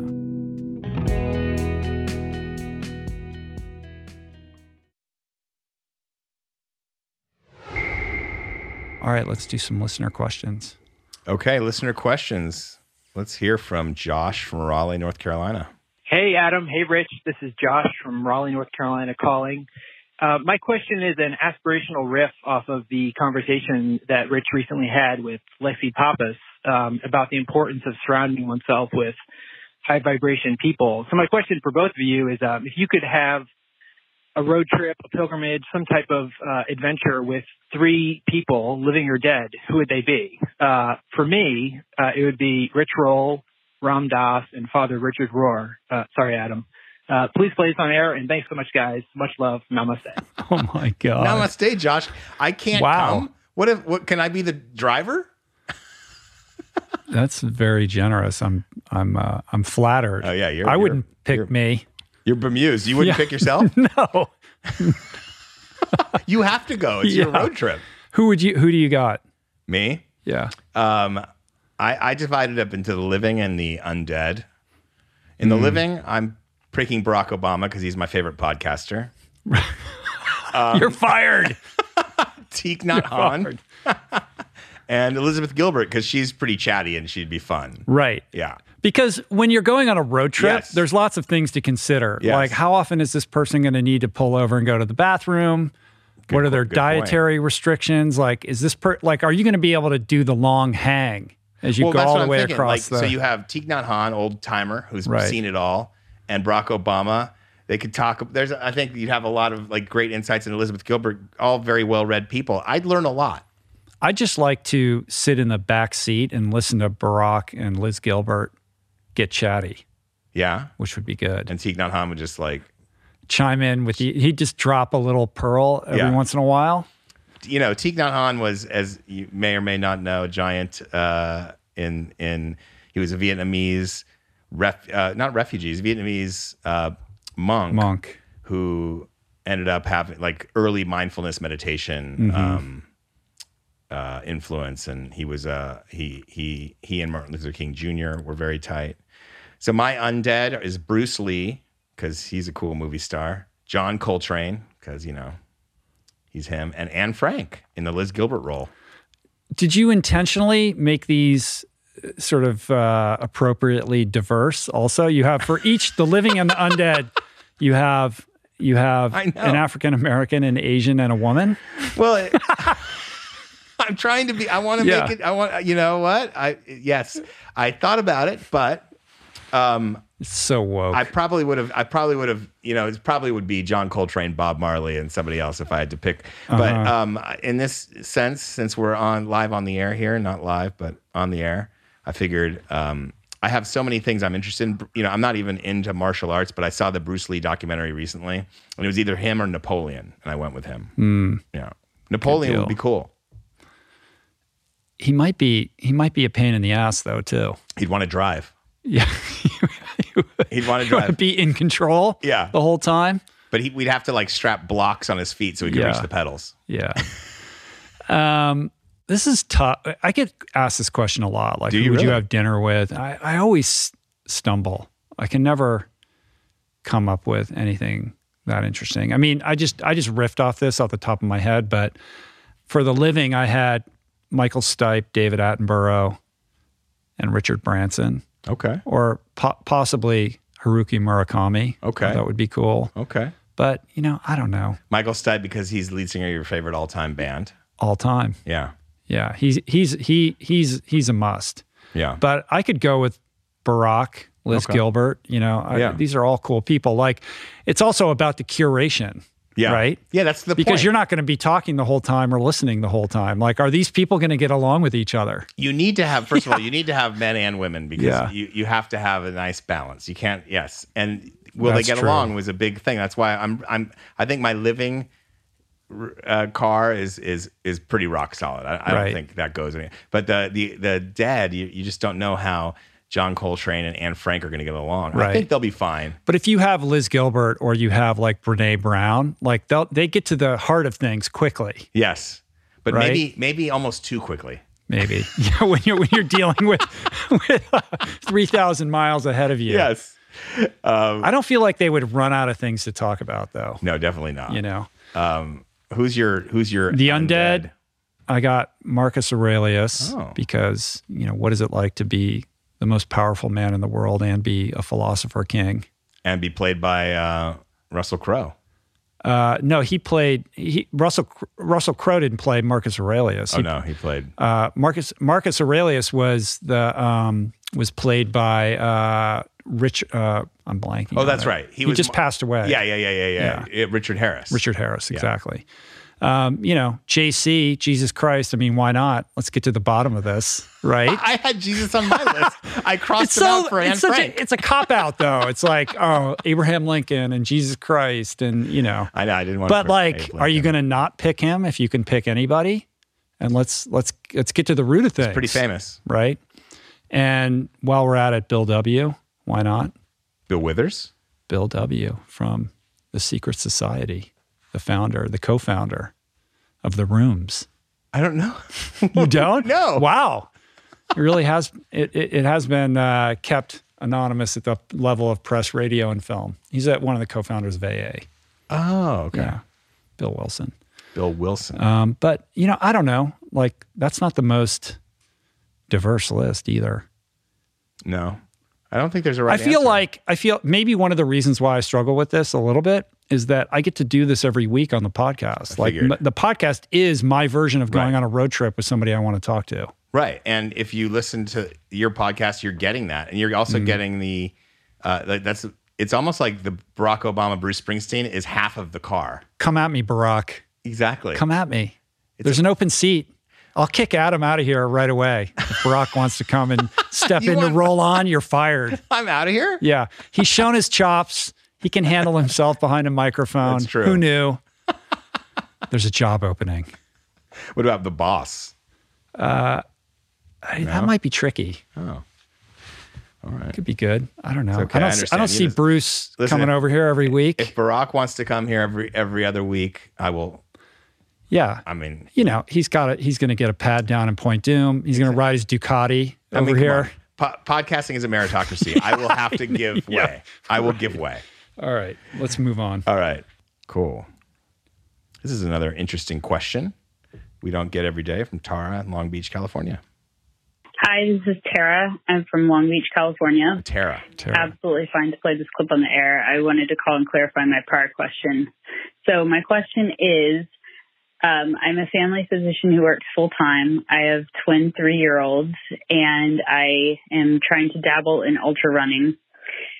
My wife is supportive of my running, but in a way that can be frustrating and difficult for our relationship. So, my question is how do I best balance these three things that I have going on without disrupting the balance of my relationships as well, specifically with longer runs on the weekends and time away from family? What is a good way to address these issues and have everyone's needs met? Thanks, guys. Bye. Um, this is a great question. I think this is relatable for anybody who uh, gets involved in endurance sports. Yep. You know, the the the term uh, uh, Ironman widow uh, exists for a reason. Oh, really? Be- because these pursuits can often end in cataclysmic relationship results if not handled appropriately. I so figured you are the perfect person to ask this question. well, it's not easy. I mean, this is the first thing I would say is is you're set up for failure right out of the gate because this is a very difficult hat trick to accomplish.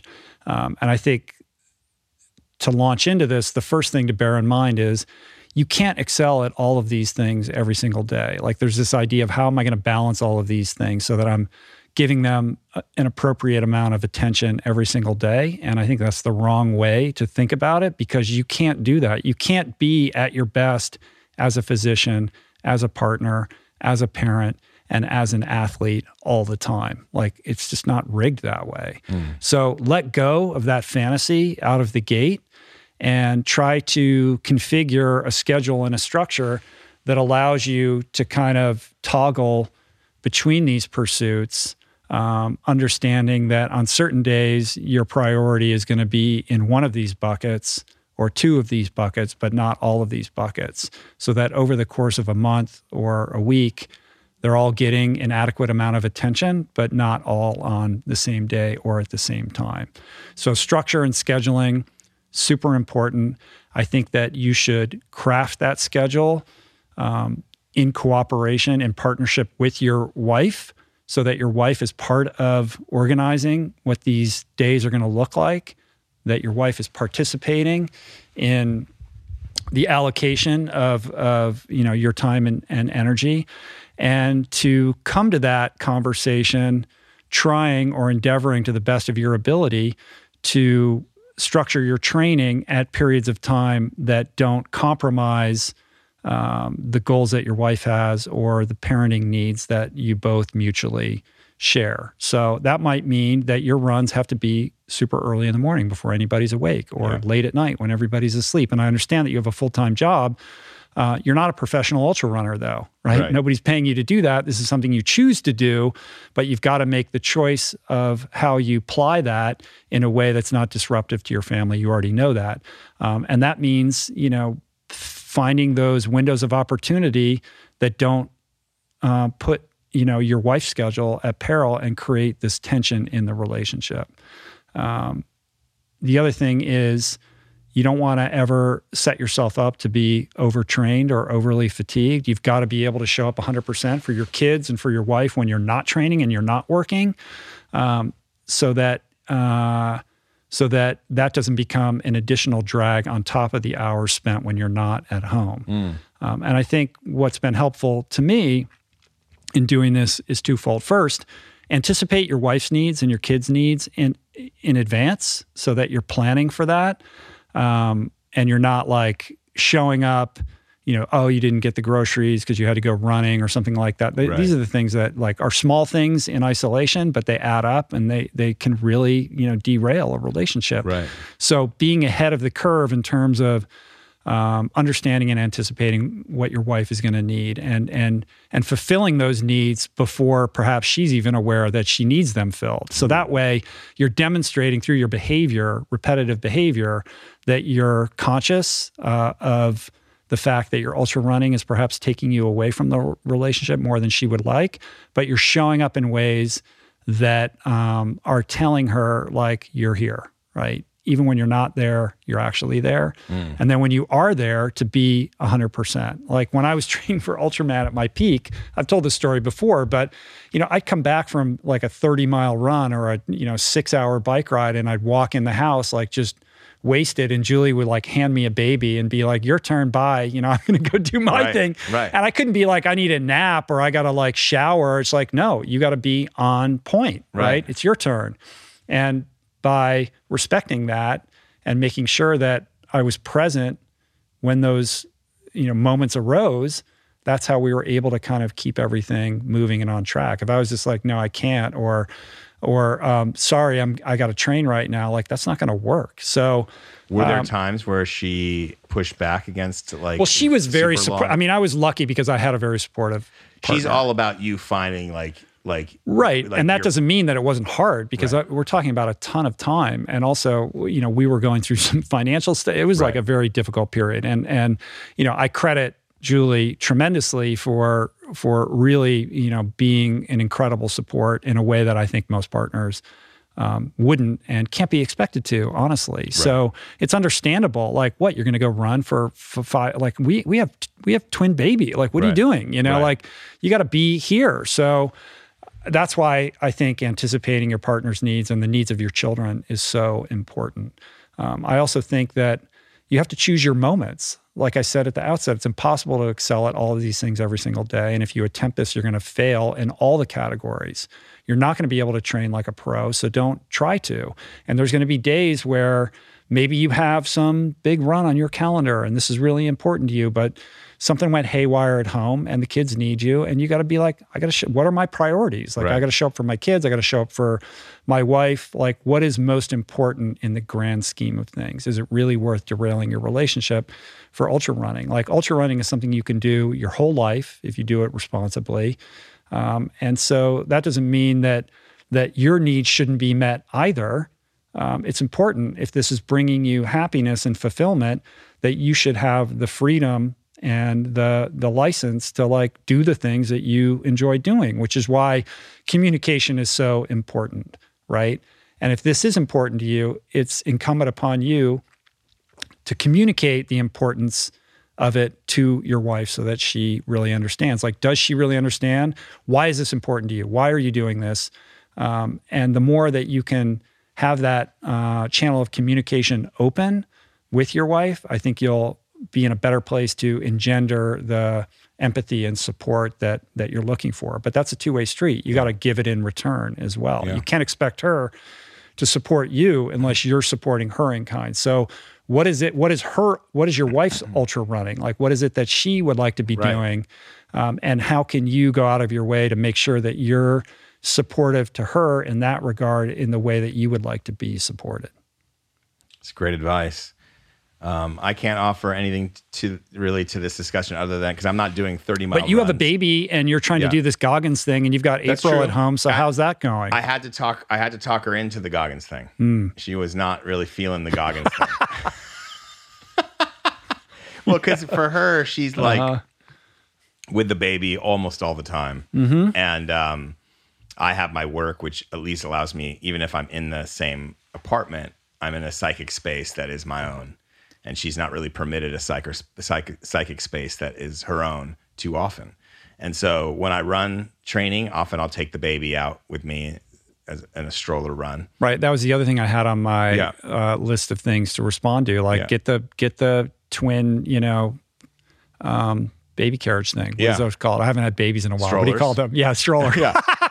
it's been a while, and, but they're uh, still uh, called strollers. and you know, she lives in Long Beach. There's like those yeah. paths along the the the ocean, you know, right. where you can like push a stroller and pretty soon they can ride bikes alongside you mm-hmm. or whatever. But so I did have to talk her into that, and it just I, and it just took that. I explained to her why it was important to me, as best I could, even though I couldn't really explain to you why it was important to me. But but she understood that. She never didn't want me to do it. It doesn't really show up as much in the running because for me, most of my runs are a little over an hour, um, sometimes less, sometimes a little over an hour.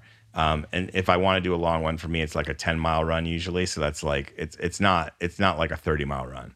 But swimming, um, at least doing the dives in Malibu, that has become a lot less frequent than it used to be for mm-hmm. me. I try to get us out there once a week, but that inc- inc- includes taking everybody out getting a beach tent set up, doing the whole thing. Otherwise, as, as somebody go. who who who participated in that yeah. with you, I can I can affirm that that is a languishing affair that goes on for hours unnecessarily. I'm like, are we going to swim and get this done? What are we doing? We're looking for our octopus teacher. Know, like, yeah, I'm like, I'm out for a workout and you're looking for octopus. yes, that's yeah. right. We're we're we're getting in touch with our lyric escape. Yeah, um, I'm like, no wonder she's like, what are you doing? Get well, back no, but here. She comes out with us, so she's only yeah. been able to. She went one time. It's it, she doesn't like 55 degree water, so for mm-hmm. her, it's like if the viz is good and it's warmish, she's down. And so I have we have made it possible for her to go with the group, and then I I did my own thing after. We've done that once, but it does take like I can't expect her to go sit on the beach when the wind is howling and it's getting sandblasted with the baby while I go on a little swim. So that is not happening as often as it used to. Uh, but she loves the beach also, so she likes being out there. So it's really about the communication aspect is important, and mm-hmm. you do mm-hmm. have to kind of sublimate, especially knowing that I have four by four coming up basically after four by four, she prefers kind of workout mat workouts with this trainer from our gym that we no longer go to because of the pandemic. Um, and so we've been having him help us sometimes, and and after the 4x4 48 we're going to prioritize more of those workouts that she can do um, and and then i'll i'll do you know? And so we're just doing that. So that's kind of the thing she wants to do to the to, you know how am i supporting her in kind? That's the next step. So my running i'll probably do a little less mileage every month and build in this other uh, strength aspect. And that's just how it's going to have to be because you can't do it all. Right. yeah. Next question. yeah. Sorry i made that about me No, it's Tara. good. You're in it right now. You got a baby. i'm in it You're I trying feel to do you. something hard. Like, i feel you tara all right emily from minneapolis Hi, Rich and Adam.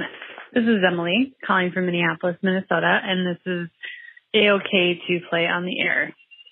I was just calling today because I've been listening for years and am almost two years sober and about 98% vegan. So you could say I am drinking the Kool-Aid. But the reason for my call is where are you both consuming information at this point? I'm curious what kind of podcasts you might be listening to and also media and books and things like this where you're getting that inspiration from. So I look forward to hearing this on air. Thanks so much. Mm.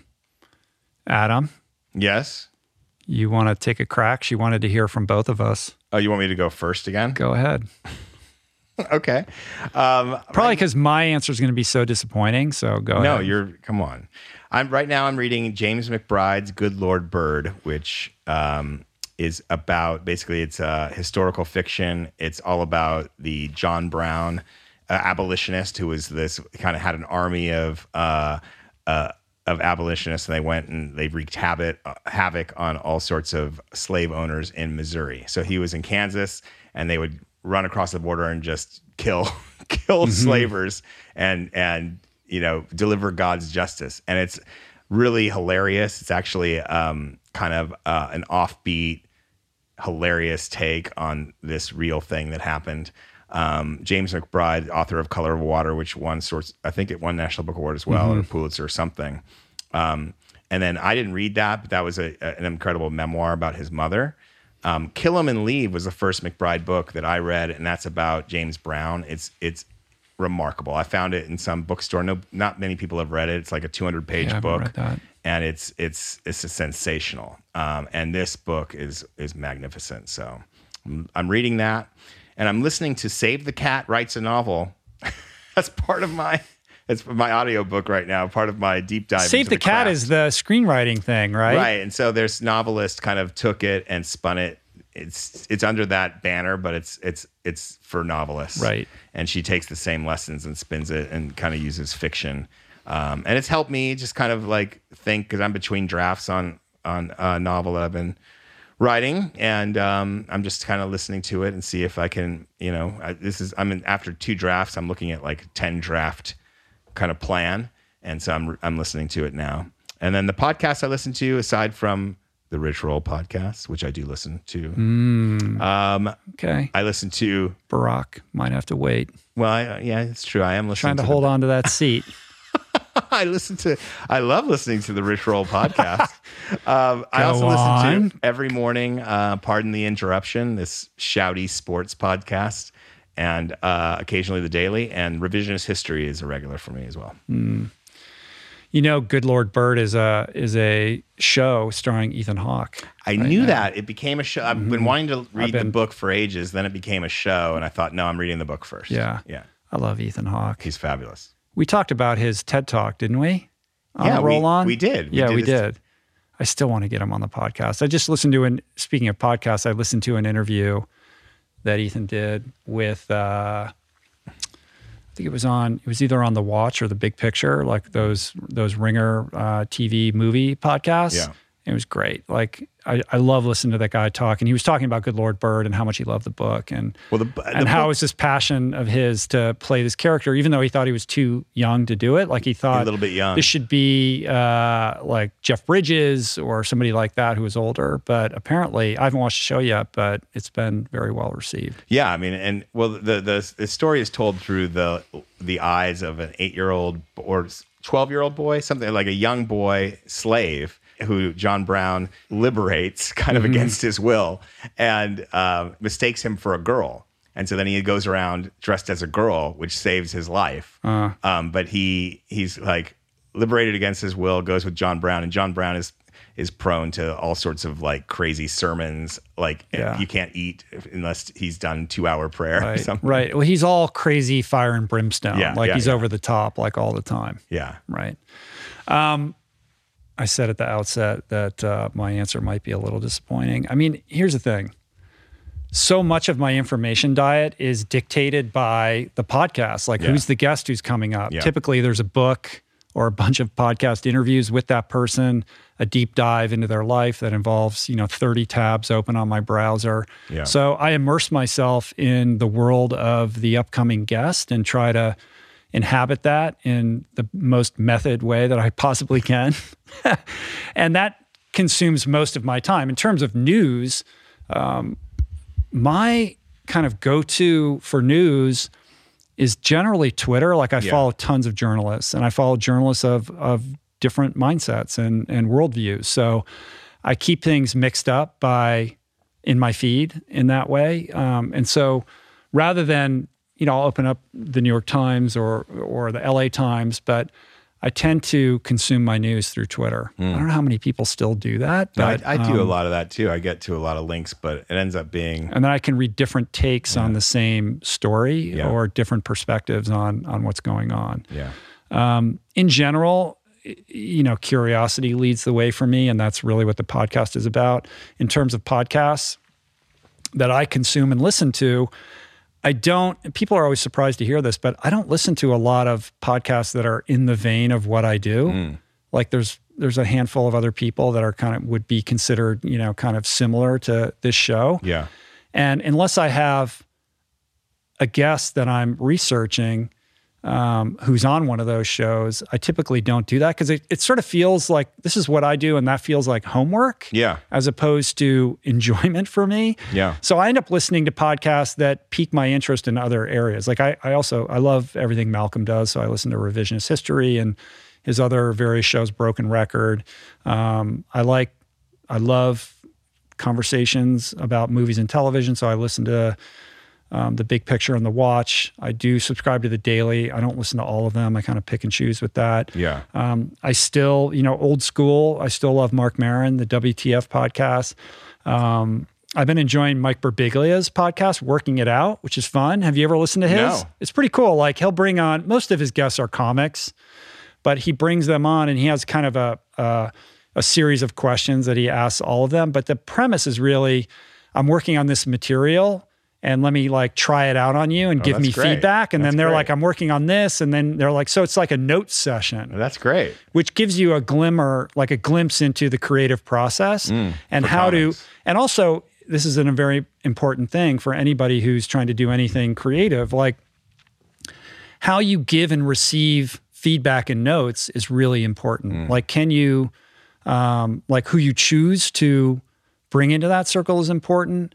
How you ask the question and how you receive the response and how the person provides the response. Like, there are people who are really good at giving feedback and doing it in a conscious way that's constructive um, versus destructive or just negative. And I think there's an art to that. And when you can be in a receiving mode and set your ego aside and actually hear what the person is saying and not be reactive and kind of embrace it, even if they're like, I don't like this, I think you completely lost the thread with this. And you're like, oh, that's, can you be curious and interested in why that person feels that way? I think is fun and helpful. And I think Mike is really good at that himself. And he's so fun and engaging to listen to. So I like that. Um, I listen to Pivot with Scott Galloway and Kara Swisher for Yeah. business.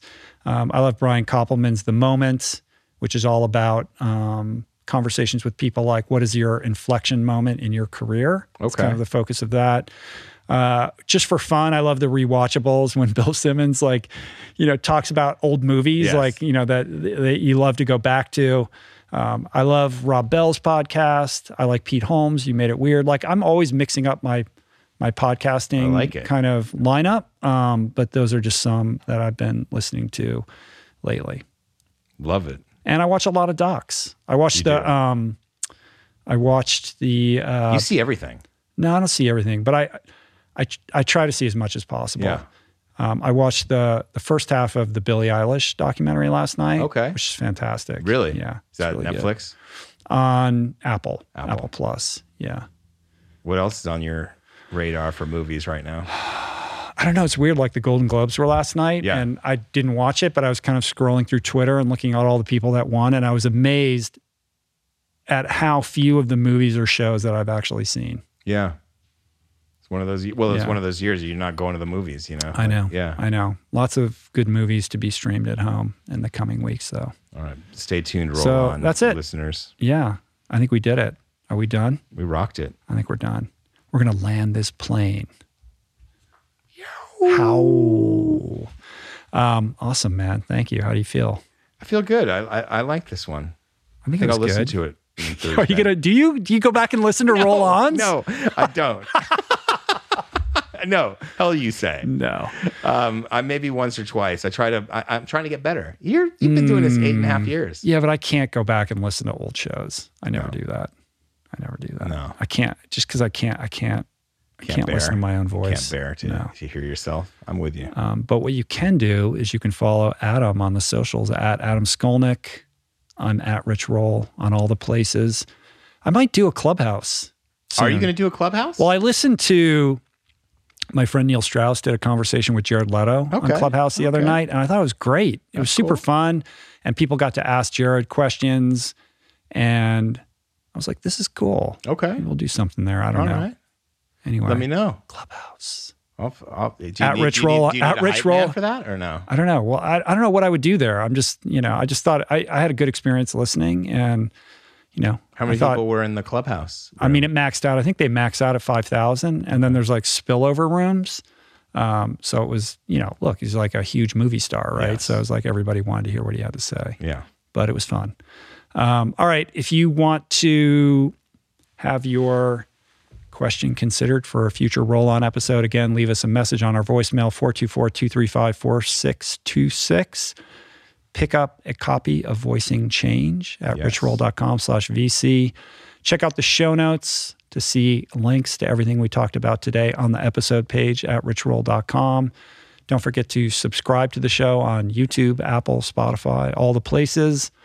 Um, we got a clips channel on YouTube. If you dig the short stuff, including um, the answers to all the questions we asked, we're uploading those there too. So you can find that at Rich Roll Podcast Clips. You just search it on YouTube and it's linked up in the show notes and all that stuff. That's it. Done. I want to thank everybody who helped put on today's show. Jason Camiolo for audio engineering, production, show notes, interstitial music, and Matters Sundry and Unlisted. Mm. Jack of all trades behind the scenes. Blake Curtis for his video wizardry, Yes. filming and editing all of these. It's no small task. Jessica Miranda for whipping up the graphics. We got Allie Rogers on deck today for portraits. What's up, Allie? Georgia Whaley for copywriting. DK, our man, for advertiser relationships and theme music, as always, by Tyler Trapper and Harry. Appreciate you guys. Thanks for the love. I don't take your attention for granted. And uh, see you back here in a couple days with another episode and back with Adam in two weeks. Yeah. I'll be here. To tell us about the four by four by 48. if you you might have to wheel me in, but I'll be here. You might. And just just remember when you're out there and you're hurting Yes. that the Iron Cowboy is doing an Iron Man a day. Okay. Damn you, Iron Cowboy. All right. Peace. Plants. How?